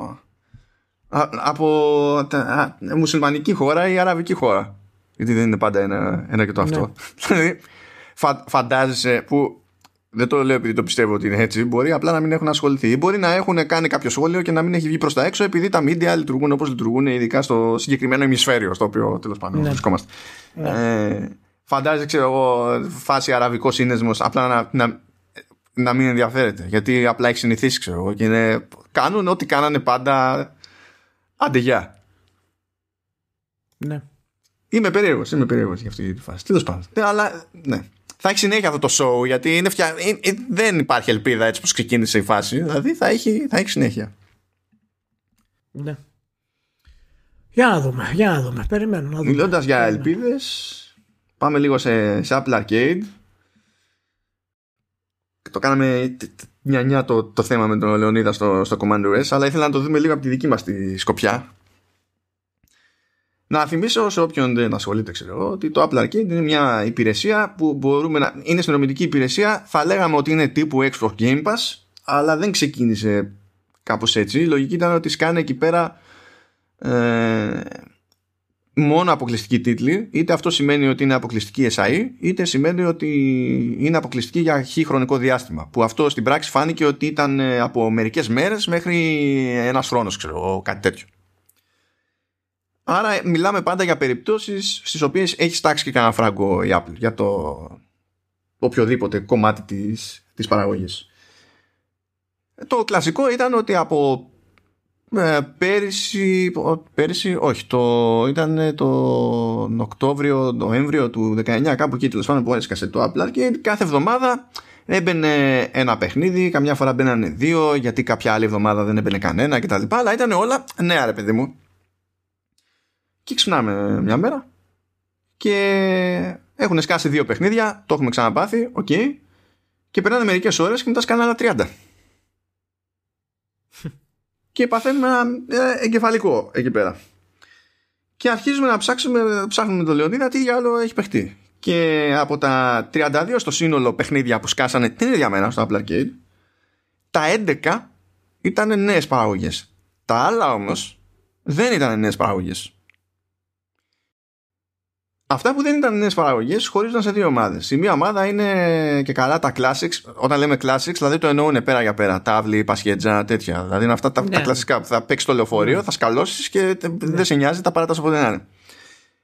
Είχαν στην άλλη ομάδα επιτυχίες του App Store και mobile γενικότερα, ξέρω εγώ. Παιχνίδια που έχουν βγει στο App Store, που είναι στο App Store, ακόμα είναι στο App Store. Εκτός πια αν είχαν κοπεί επειδή δεν έγιναν update ποτέ, ξέρω εγώ, για νεότερες εκδόσεις hardware και software κτλ. Οπότε κάποιος μπορεί, αν το έχει αγοράσει, να συνεχίσει να το παίζει άσχετα από το arcade, ή αν κάποιος δεν το έχει αγοράσει και θέλει να το αγοράσει, θα το βρει να το αγοράσει άσχετα από το arcade, αλλά μπαίνει ως έκδοση και καλά, κολλάνε ένα σύνδιπλα και είναι something something plus και το βάζουν στη συλλογή. Οπότε έχουν παραδείγματα τύπου Monument Valley Plus και κάτι τέτοια, ρε παιδί μου. Fruit Ninja Plus και δες μαζί. Ναι. Και μπήκανε για να γεμίσει το πράγμα. Οπότε άλλαξε χαρακτήρα η υπηρεσία μονομιάς και τώρα είναι που καταλήγει να μοιάζει περισσότερο με το Game Pass, με τη λογική ότι έχει τίτλους που έρχονται πακέτο με μια κάποια αποκλειστικότητα και έχουν πάρει φράγκα από την Apple, αλλά ξεφεύγει η φάση και κοιτάνε και προς τα πίσω. Και ήθελα να το σχολιάσουμε αυτό λίγο, διότι έβλεπα κάποια πράγματα για το πώς οι εταιρείες τεχνολογίας που δεν έχουν να κάνουν ήδη με gaming, έτσι, αντιλαμβάνουν το gaming και έχει λίγο πλάκα αυτό. Ακόμα και ο τύπος της τεχνολογίας. Δηλαδή έπεσα σε συζήτηση ειδικά για το άνοιγμα αυτό το απότομο που έκανε το Apple Arcade και άκουγα ενθουσιασμό, ας πούμε, για το Fruit Ninja τη στιγμή που μέσα σε μία μέρα έσκασε καινούριο παιχνίδι golf που δεν είχε ανακοινωθεί πριν. Δηλαδή, με την κυκλοφορία του ανακοινώθηκε από το δημιουργό του Everybody's Golf. Έσκασε νέο παιχνίδι που είχε ανακοινωθεί το 18, αλλά μετά το χάσαμε, δεν ξέραμε τι είχε γίνει, από την Platinum Games, το World of Demons. Έσκασε το Fantasia του Σακακούτσι και έσκασε ακόμα και το Taiko no Tatsujin, που μια παραλλαγή του τέλος πάντων, που είναι mobile και είχε βγει το 18 ή το 19 στην Ευρώπη, αλλά δεν είχε βγει ποτέ στην Αμερική, οπότε στην Αμερική ήταν λίγο πιο event που βγήκε αυτό. Και αυτά δεν κάνανε register σε Tech Press. Ήταν φάση does not compute. Does not compute, Ναι, καθόλου. Δεν είχαν καμία αντίληψη. Και σκέψου και το εξής λίγο, Ηλία. Έγινε αυτό που πιάσανε αυτούς τους Ιάπωνες δημιουργούς και τους, κατά μία έννοια, τους χέσανε ξαφνικά στο πρόγραμμα κυκλοφορίας. Zero fanfare καθόλου από την Apple, δεν προώθησε τίποτα από αυτά τα κονέ, τίποτα. Και θέλω να μου πεις, ναι, Ηλία, έτσι και κάποιος έλεγε, φίλε Phil Spencer, βρήκαμε έναν τρόπο να σου φέρουμε και να βγούνε την ίδια μέρα στο Xbox κιόλας, για το ΕΦΕ, παιχνίδι του Σαγκακούτσι, παιχνίδι από το τυπά του Everybody's Golf, που για αιώνες, ξέρω εγώ, ήταν και αποκλειστικό Sony σαν φάση, Εντάξει, το Tycoon of Tartus είναι πιο καμένο, πες. Okay. Ναι, ναι. Και σου καβατζώνουμε και bonus. Τίτλο Platinum. Because reasons. Έτσι. Και στα φέρνουμε αυτά. Because reasons. Ναι, ναι, ναι, έτσι, έτσι. Πες μου τι σοκ θα πάθαινε ο Spencer και πες μου αν ο Spencer θα το έβγαζε και ο κάθε Spencer εδώ που τα λέμε. Απλά θα κυκλοφορούσε τους τίτλους μια μέρα και θα το μαθαίναμε επειδή θα ανοίγαμε το store, ξέρω εγώ. Hello. Ωχ, Παναγία μου. Εμένα όλο αυτό μου δείχνει, δηλαδή, ότι ναι, μεν η Apple κατά μία έννοια κάνει μια προσπάθεια που για μένα βελτιώνει μια τέτοιου είδους υπηρεσία. Και να μην ξεχνάμε ότι είναι μια υπηρεσία που αν την πληρώσεις full price και όχι ως μέρος bundle που σου βγαίνει πιο φθηνά, είναι 5 ευρώ το μήνα, είναι φάση ξεφτιλέ. Εξακολουθεί να πατάει στην πίστη μου η Apple ότι δεν έχει ιδέα τι κάνει και πώς το κάνει. Καμία εταιρεία στο gaming δεν θα είχε αυτές τις επιλογές από τη μια μέρα στην άλλη και θα το είχε αφήσει να πάει έτσι. Απίστευτο. Απίστευτο. Κοίτα, πάντως να σου πω κάτι. Είναι πολύ ενδιαφέρον γενικά, γιατί βλέπεις μια εταιρεία η οποία είναι η απόλυτη κυρίαρχος σε αυτά που θέλει να κάνει. Είναι το μεγαλύτερο brand, ας πούμε, consumer electronic products στον κόσμο. Αλλά ακόμα και αυτή στα video games δεν έχει σταθερά. Έχει δηλαδή, είναι μια εργασία που πρέπει να τη μάθεις, το πώς να προχωρήσεις και να κάνεις όλα αυτά τα πράγματα. Και για μένα δείχνει ότι αντιδρά πολύ πιο γρήγορα από άλλες εταιρείες σε αυτό το κομμάτι. Εγώ βέβαια δεν την ακολουθώ ιδιαίτερα την Apple, οπότε μπορεί να μου φαίνεται έτσι απ' έξω. Αλλά εμένα μου φαίνεται ότι γενικά ο τρόπος που κινείται είναι ένας τρόπος τυψασμένος για να πετύχει το Apple Arcade. Και το προτιμώ αυτό από το να βλέπω μια απόλυτη, ξέρεις, ναι, θα δοκιμάσουμε και αυτό και θα δούμε λιγάκι πώς θα πάει. Όχι, φαίνεται ότι θέλουν να μπουν μέσα. Κάνω λάθος αυτό? Όχι, θέλουν να μπουν μέσα, γιατί έτσι κι αλλιώς ενδιαφέρει δηλαδή το bottom line, έτσι. Θέλουν να ανεβάσουν κι άλλο τα services. Ήδη βγάζουν πάρα πολλά λεφτά από τα services και δίνουν πόνο. Γι' αυτό έχουν απλωθεί σε τόσες κατηγορίες. Για μένα το περίεργο στην όλη φάση είναι ότι στο gaming παραδοσιακά, έτσι, αρνείται να μπει στη διαδικασία παραγωγής η ίδια, παρότι παράλληλα, έτσι, καθώς ξεκινούσε το Apple Arcade, είχε ένα μήνα αργότερα, στα τέλη του 19, και το λανσάρισμα του Apple TV Plus, που εκεί πέρα δεν έχει μάκε μου. Θα κάνεις παραγωγές. Δηλαδή το μόνο που έχει το Apple TV Plus είναι originals. Θα καθίσεις και θα το φας για να χτίσεις, ξέρω εγώ, brands κτλ. Και αυτό το απλό concept εξακολουθεί να μην το δέχεται μέσα στο κεφάλι της για το gaming. Ναι, αυτό, ακόμα αυτό, και όταν κάνει κάποια εξυπνάδα, ρε παιδί μου, έτσι, δεν την παλεύει. Φοβερό. Έχει για μένα πάρα πολύ πλάκα αυτό το concept. Πάρα πολύ πλάκα. Τι να πω. Για να δούμε. Εντάξει, θα δούμε που θα πάει. Α, δούμε, είμαι πολύ περίεργος. Θα κάνουμε αιώνες με τον Λεωνίδα. Α, να πω και. Α, για να το δέσουμε λίγο με το προηγούμενο θέμα που είχαμε. Που είπε σε κάποια φάση ότι ψάχνονται λίγο με τις διαφημίσεις και τα transactions κτλ. Ναι. Στο Apple Arcade, άπαξ και σκάσει παιχνίδι, είναι αυτονόητο ότι δεν έχει διαφημίσεις και δεν παίζει tracking. Όταν λέμε δεν παίζει tracking, το tracking είναι 0. Ναι, είναι το απόλυτο κενό, είναι 0. Οπότε όταν σκάει, που έσκασε αυτές τις μέρες, που υπήρχε mobile version, έτσι, έσκασε όμως NBA 2K21 Arcade Edition, που μία από τις διαφορές που έχει με το μη Arcade Edition είναι ότι δεν έχει tracking.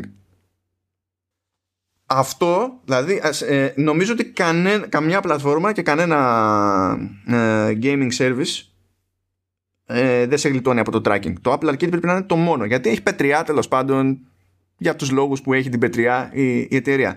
Αλλά το φάγε η Take-Two, ρε Ηλία, το κατάπιε. Εμένα μου αρέσει πολύ αυτό που κάνει η Apple με το tracking, πάντως είναι εξαιρετικό. Και δεν είναι ότι θεωρώ το tracking πρέπει οπωσδήποτε σημαίνει κάτι αρνητικό. Δεν είμαι αυτής της άποψης γενικά για το μοντέρνο ίντερνετ. Δεν με απασχολεί αν με κάνει ο άλλος tracking, για να σου πω την αλήθεια. Να βλέπει τι κάνω, ας πούμε. Απλά η διαφορά είναι ότι εγώ είναι πολύ εύκολο, ξέρεις, να επιλέξω τι θέλω να κάνω στο ίντερνετ. Άλλος δεν είναι. Το καταλαβαίνω. Και αυτό είναι όντως μεγάλο πρόβλημα. Αλλά μου αρέσει που η Apple τουλάχιστον επικεντρώνεται πάρα πολύ σε αυτά τα θέματα τόσο. Σε ένα προφίλ τόσο λευκό, ας το πούμε έτσι. Άνοιξα πάντως Fantasia Ανηλέα και είχε και επιλογές στα settings για 60 FPS. Λέω εντάξει, δεν υπάρχει πιο πρόσφατο iPhone από το δικό μου. Άμα δεν τρέξει εδώ με 60 FPS, που διάλογο θα πάει να τρέξει με 60 FPS? Αλλά λέω και πάλι, αυτό υποτίθεται ότι δεν ξέρω πώς θα τρέξει 60 FPS. Ξεκινάει το παιχνίδι και θυμάσαι εκεί που λέγαμε για τα διοράματα και τέτοια που είναι όλα χειροποίητα κτλ. Ναι. Όλα αυτά μες στο παιχνίδι είναι pre-rendered. Έτσι ναι. Δεν πειράζει. Δεν πειράζει. Καλή καρδιά θα κάνω. Κάτσε εκεί στη Χαβάη και πάρε τα λεφτά οποιοδήποτε. Δεν πειράζει. Καλή καρδιά. Δεν χρειάζεται. Αρκετά μας έχεις δώσει. Δεν χρειάζεται. Καλή καρδιά. Αυτά λοιπόν, αφήνουμε και το Apple Arcade και πάμε στους Sony. Λίγο πριν ξεκινήσουμε εκεί την ηχογράφηση, έτσι μέσα στην ημέρα, προέκυψε ένα ρεπορτάζ του Στράιερ για το Bloomberg. Και έχει τέλος πάντων μια ιστοριούλα εδώ πέρα, γιατί λέει ότι υπάρχει ένα. Ιστοριούλα είπα, δεν είπα Siri. Σκάσε Siri. Ευχαριστώ Siri. Έχει εδώ μια ιστοριούλα λοιπόν για ένα στούντιο που υποτίθεται ότι λέγεται Visual Art Service Group και έχει έδρα στο Σαν Διέγκο των Ηνωμένων Πολιτειών. Και είναι ένα στούντιο το οποίο δεν αναλαμβάνει να φτιάξει δικά του παιχνίδια γενικά, αλλά παρέχει υποστήριξη σε άλλες παραγωγές κατά το δοκούν, ανάλογα με τις ανάγκες του καθενός. Υποτίθεται λοιπόν ότι οι τύποι το κάνουν αυτό πάρα πολλά χρόνια. Δεν το κάνουν από το 2007. Και κάπου πήξανε και σου λέει, ξέρω εγώ, να δοκιμάσουμε, να βγάλουμε και εμείς κανένα παιχνίδι. Αλλά επειδή δεν πρόκειται να πάμε κάπου και να πούμε ξαφνικά θέλουμε να φτιάξουμε δικό μας IP για να μας κάνει το χατήρι, τουλάχιστον να προσπαθήσουμε, να πιέσουμε, να αναλάβουμε κάποιο remake, αλλά να είναι, ξέρω εγώ, θεωρητικά σημαντικό remake, για να έχουμε μια ελπίδα να δείξουμε ότι το έχουμε, ρε παιδί μου, και από εκεί και πέρα βλέποντας και κάνοντας. Και η αρχική σκέψη ήταν να κάνουν remake το πρώτο Uncharted. Πριν συνεχίσουμε την αφήγηση της ιστορίας μας, Ηλία, θέλω μια πρώτη αντίδραση σε αυτό το τελευταίο που είπα.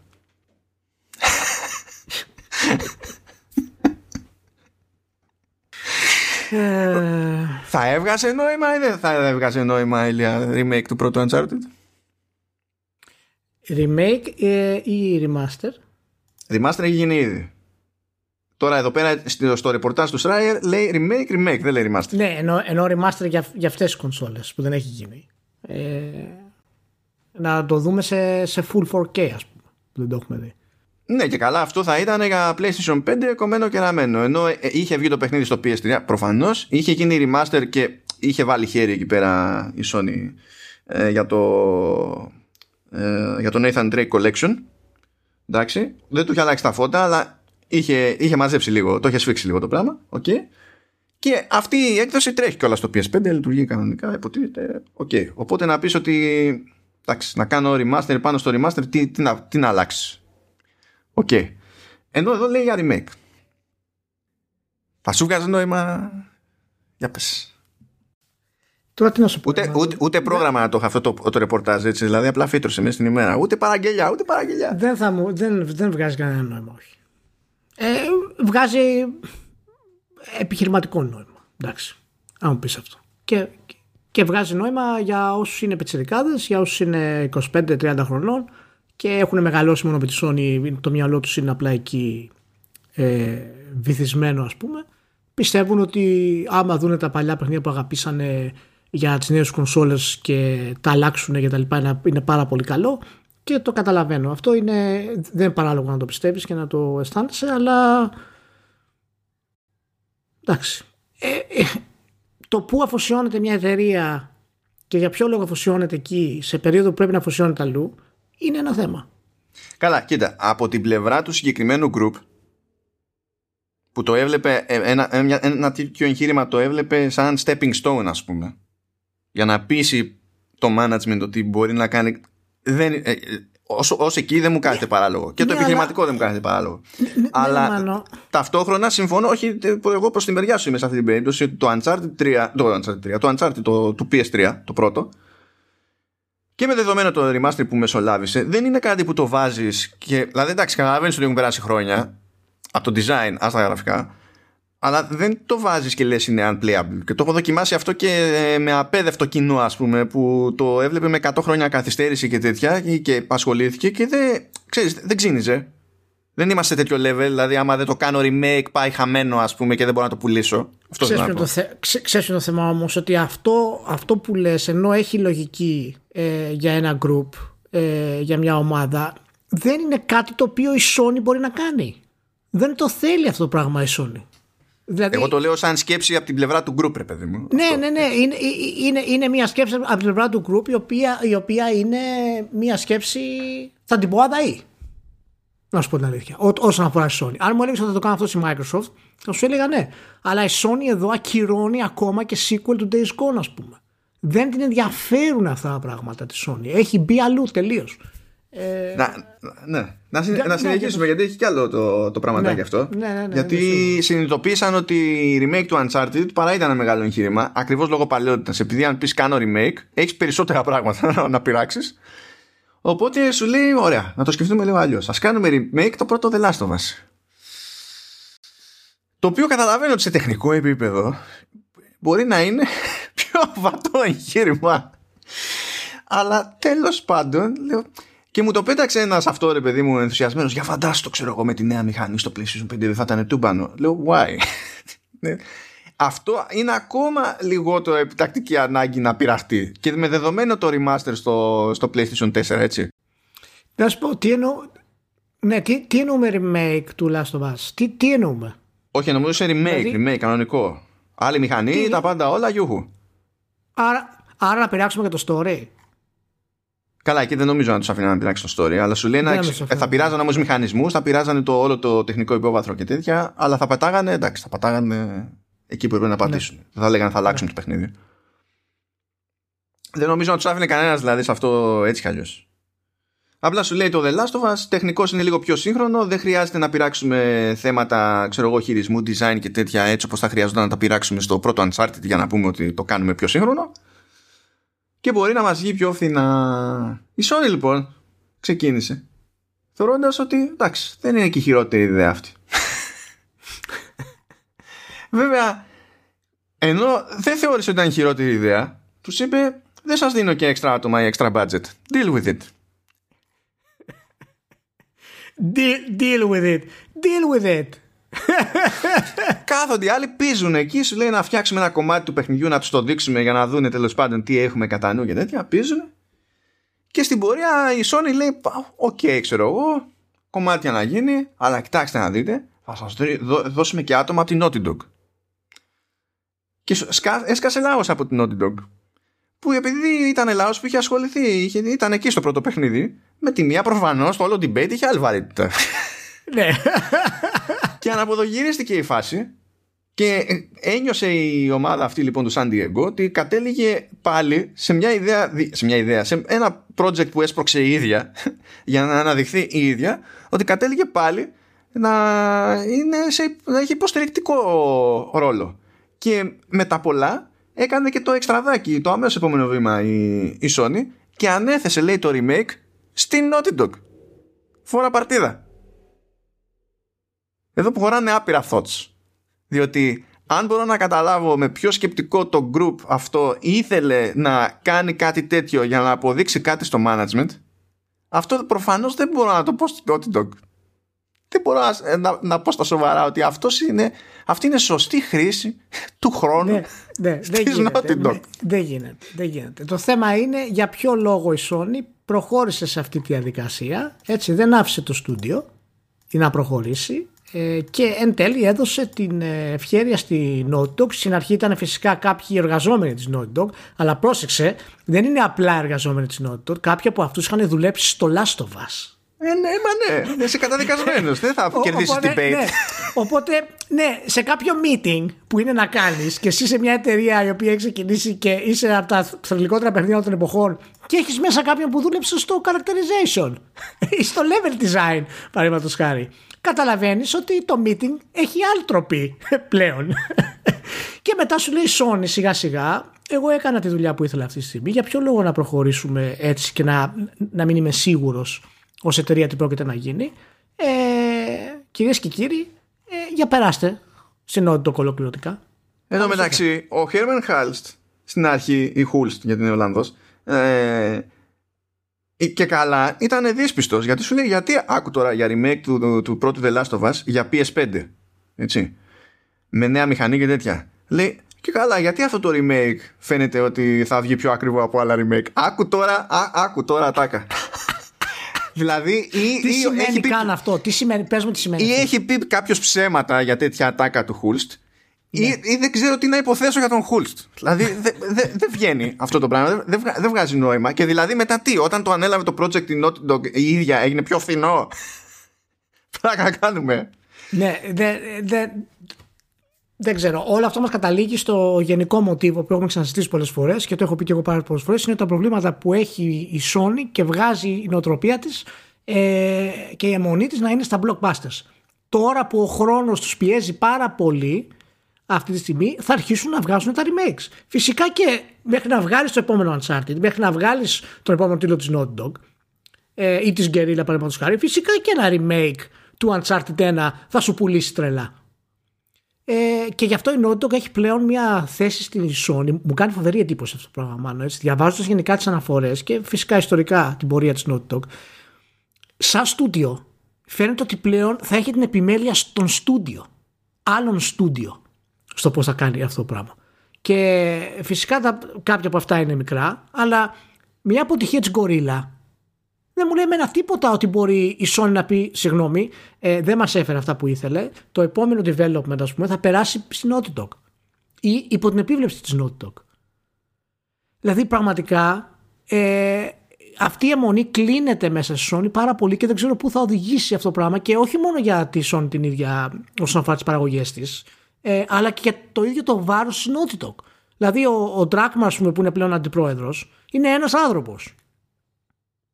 Τι θα κάνει, πόσα στούντιο θα πρέπει να διοικήσει και ποια σειρά να βγάλει ο άνθρωπος. Ναι, και ποιες είναι οι ικανότητες του στην πραγματικότητα. Ήδη βλέπουμε ότι στη σειρά θα τον τραβήξουν και σου έχω πει χαιρέτα τον Drachma από τα games, να το ξέρεις. Έτσι και πιάσει στο HBO, τέρμα. Θα πάρει συμβόλαιο μετά για HBO. Κατευθείαν, σιγά μην ασχοληθεί με τα games. Τέλος πάντων, είναι το είχαμε ξαναπεί, το έχουμε αναφέρει, OK και τα λοιπά, αλλά δεν μου αρέσει αυτή η λογική. Φαίνεται ότι είναι πελαγωμένη στο πώς να αντιμετωπίσει όλη αυτή την κατάσταση, και γι' αυτό ακούγονται τώρα φήμες, μάλιστα, ότι έχουμε την απάντηση στο Game Pass η Sony. Δεν θα μου κάνει, λέει, εντύπωση, λέει, υποτζάφε βασικά σε δηλώση, ότι αν βγάλει, λέει, όλους τους τίτλους, λέει, του προηγούμενου PlayStation και θα βάλει και trophies. Σώπαρε μεγάλα, κάτσε λίγο, περίμενε. Από πού θα γίνει αυτό? Ξαφνικά θα πατήσω ένα κουμπί και θα γίνει? Κάτσε λίγο. Δεν ξέρω πώς φαίνεται όλη αυτή η φάση με το... Πρώτα απ' όλα, εμένα μου κάνει φοβερή εντύπωση το πώς ένα κομμάτι της Sony που χτίστηκε και κατέληξε να πρωτοστατεί γενικότερα στο Sony Group, χτίστηκε ακριβώς βασιζόμενο σε μια ευελιξία που έλειπε από οποιοδήποτε άλλο κομμάτι της Sony, κάνει κινήσεις συνειδητά για να συμμαζέψει αυτή την ευελιξία. Αυτό μου κάνει φοβερή. Αυτό δεν σημαίνει ότι δεν θα βγάλει blockbusters και δεν θα είναι, ξέρω εγώ, του πάνω παίχνιδα. Όχι, ναι, θα είναι προχωρήσει. Είναι έτερον. Ναι. Αλλά όταν κάνεις μια επιλογή, ας πούμε, σαν και αυτή για το Sony Japan Studio, με το σκεπτικό ότι δεν μας ενδιαφέρει πλέον αυτό που κάνει το Japan Studio. Όχι, δεν μας ενδιαφέρει επειδή δεν βγάζει λεφτά, αλλά δεν μας ενδιαφέρει αυτό που κάνει το Japan Studio με τη λογική ότι έβγαζε τίτλους με το σκεπτικό ότι σχεδιάζονται για να πετύχουν πιο εύκολα στην Ιαπωνία και μετά βλέπουμε, και κάτι τέτοια πράγματα που ωραία, άμα πετύχουν πετύχανε, αλλά τα ποσά δεν είναι τεράστια, οπότε never mind. Είναι περίεργο αυτό. Γενικά πάντα μου φαίνεται περίεργη οποιαδήποτε κίνηση πιάνει κάτι το οποίο είναι κερδοφόρο και λέει δεν με ενδιαφέρει, γεια σας, γιατί δεν είσαι ακόμη πιο κερδοφόρο. Αυτό με πονάει λίγο, γιατί συνέβη με το κλείσιμο του GamePro, που δεν έμπαινε μέσα το GamePro. Έβγαζε λεφτά το GamePro, αλλά την είδε κάποιος αλλιώς, τέλος πάντων. Anyway, και Εν τω μεταξύ βλέπεις και αυτή την αλλαγή κατεύθυνσης μετά από την άνοδο του Χούλστ, που πήρε τη θέση του Ιωσίντα. Βλέπεις παράλληλα τον Ιωσίντα να έχει αλλάξει πόστο και να ασχολείται υποτίθεται με εξωτερικές παραγωγές, με πιο indie stuff και τα λοιπά, του στυλ, ξέρεις, το κάνουμε ένα division και άσε να τη βγάλουμε εξωτερικές συνεργασίες, δεν χρειάζεται κάτι άλλο. Βλέπουμε και όσα βλέπουμε τώρα από τη στάση της εταιρείας τόσο καιρό και από όσα πράγματα λέει ο Jim Ryan, και είναι λες και προσπαθούν συνειδητά να γίνουν πιο δυσκύλοι. Που δυσκύλια είναι και η Disney, έτσι, και βγάζει παπάδες, ξέρω εγώ. Δεν έχει να κάνει με το αποτέλεσμα. Απλά δεν καταλαβαίνω πώς αποφασίζει η ηγεσία του ίδιου του PlayStation να πει κοίτα πώς γίναμε μάγκες σε τόσες δεκαετίες, και να πει α, ωραία, άρα ας κάνουμε το άλλο. Αυτό δεν πιάνω. Είναι φανερό ότι πολύ απλά δεν έχουν τέτοιο. Δεν έχουν απάντηση στο πόσο τους έχει καθυστερήσει το οικονομικό τους μοντέλο. Δεν έχουν τίτλους να βγάλουν στην ουσία. Και δεδομένου ότι όλα πάνε πίσω λόγω του κορονοϊού, προσπαθούν με οποιοδήποτε τρόπο να εκμεταλλευτούν αυτά τα κενά μέχρι να χρηματοδοτήσουν τις μεγάλες παραγωγές, που βέβαια από αυτή την άποψη είναι πολύ λογικό να πεις ότι δεν θέλω να πάρω ρίσκα. Και έχει πάρα πολύ πλάκα, γιατί η Sony ήταν αυτή που πήρε ρίσκα στην προηγούμενη γενιά.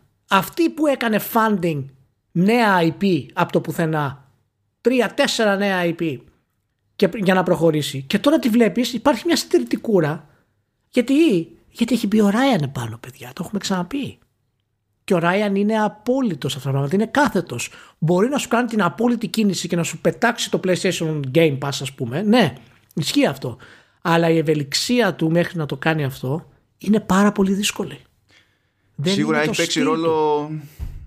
έχει παίξει ρόλο ότι πλέον το κουμάντο, δηλαδή, είναι πέρα από κάθε αμφιβολία στη Sony Αμερικής, και νομίζω ότι έχουν κάνει ένα snap προς τη λογική του χώρου της ψυχαγωγίας, που δεν είναι ακριβώς η λογική του, η ιαπωνική λογική σε τέτοιου είδους περιπτώσεις, και κάνει μπαμ αυτό. Δηλαδή είναι σαν να προσπαθούν να πετύχουν στο gaming αυτό που η Sony Pictures δεν κατάφερε ποτέ να κάνει, ρε παιδί μου, στον κινηματογράφο, με το, ξέρεις, να υπάρχει ένα universe όπως έχει Disney, ξέρω εγώ, και τέτοια, και να ξερνάμε ταινίες και να έχουμε σίγουρο το φραγκάκι σε μεγάλες παραγωγές και τέτοια. Αλλά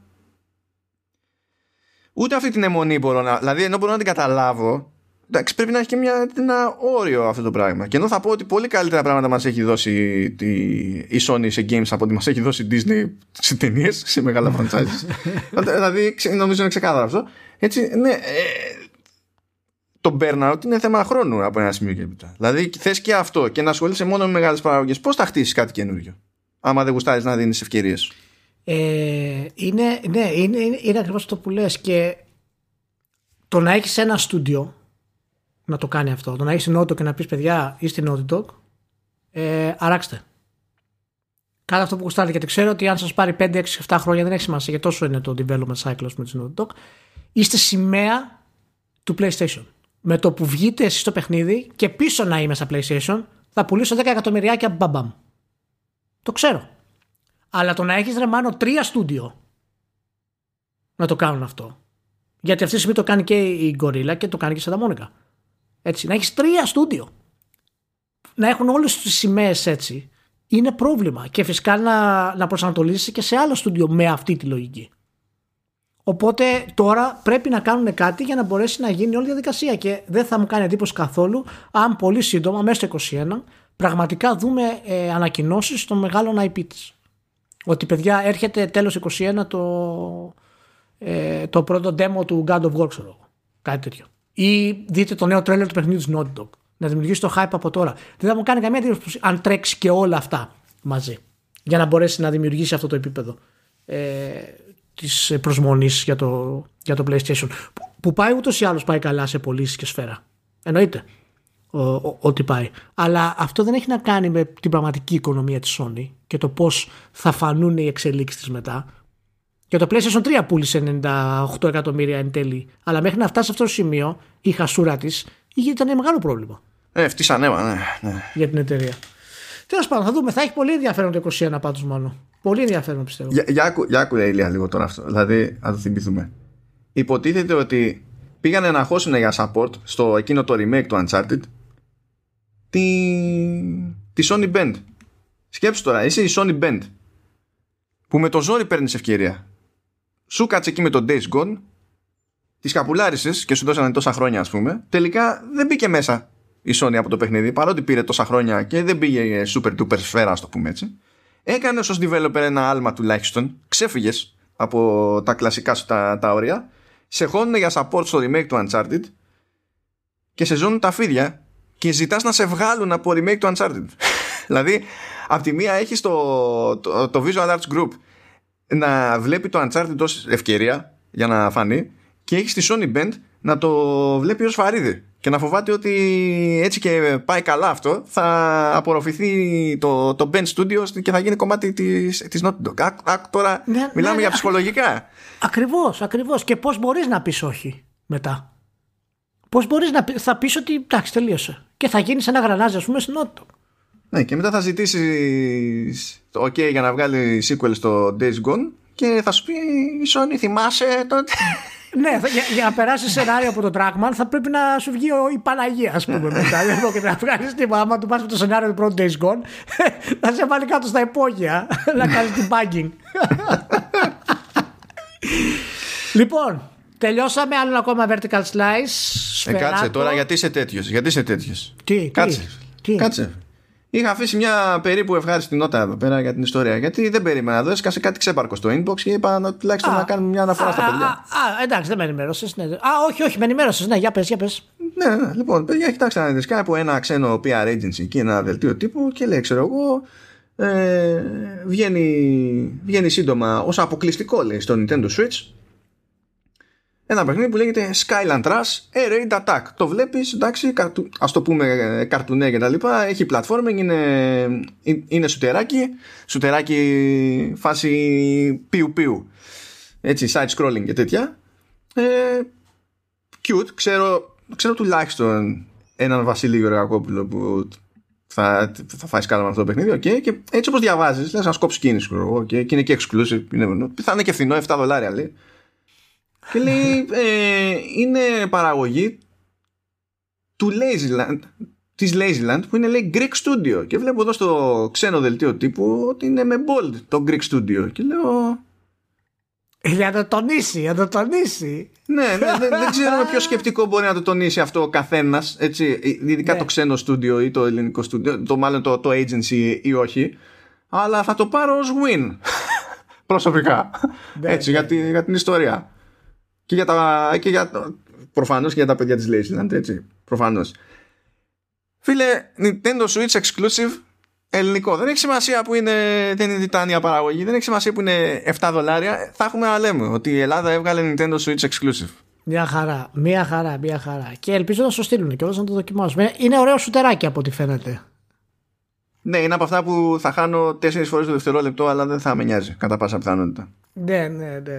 Σε αυτά τα παιχνίδια έτσι και κάνω το πιου πιου και έχει καλά power-ups και χαίρομαι με τα power-ups και τα βεγγαλικά που σκάνε μετά. Μπορεί να είμαι super άχρηστος, αλλά να μην πτωούμε. Δηλαδή, άμα μου κάνει hook εκεί πέρα, μπορεί και να γουστάρω όντως. Αλλά θα δούμε, θα βάλω εκεί πέρα ένα link από το τρέιλεράκι, εφόσον άμα σας έχει πιάσει λίγο έτσι περιέργεια για την ιστορία, και θα κοιτάξουμε πώς κάνουμε μια απόπειρα παραπάνω, μιας και είναι ελληνικό το παιχνίδι. Και εδώ είμαστε. Τώρα όντως τελείωσε το Vertical Slice με αυτό το πολύ ωραίο ελληνικό στοιχείο για το τέλος. Να είστε όλοι καλά, να προσέχετε, να πούμε την επόμενη εβδομάδα και υπομονή. Βλέπουμε το φως στο τούνελ με τα εμβόλια. Υπομονή. Τίποτα άλλο δεν έχω να πω και όλα θα πάνε καλά. Περιμένουμε όλη τη σειρά μας. Και πάμε. Δεν κάνουμε. Πάμε. Να είστε όλοι καλά. Γεια χαρά.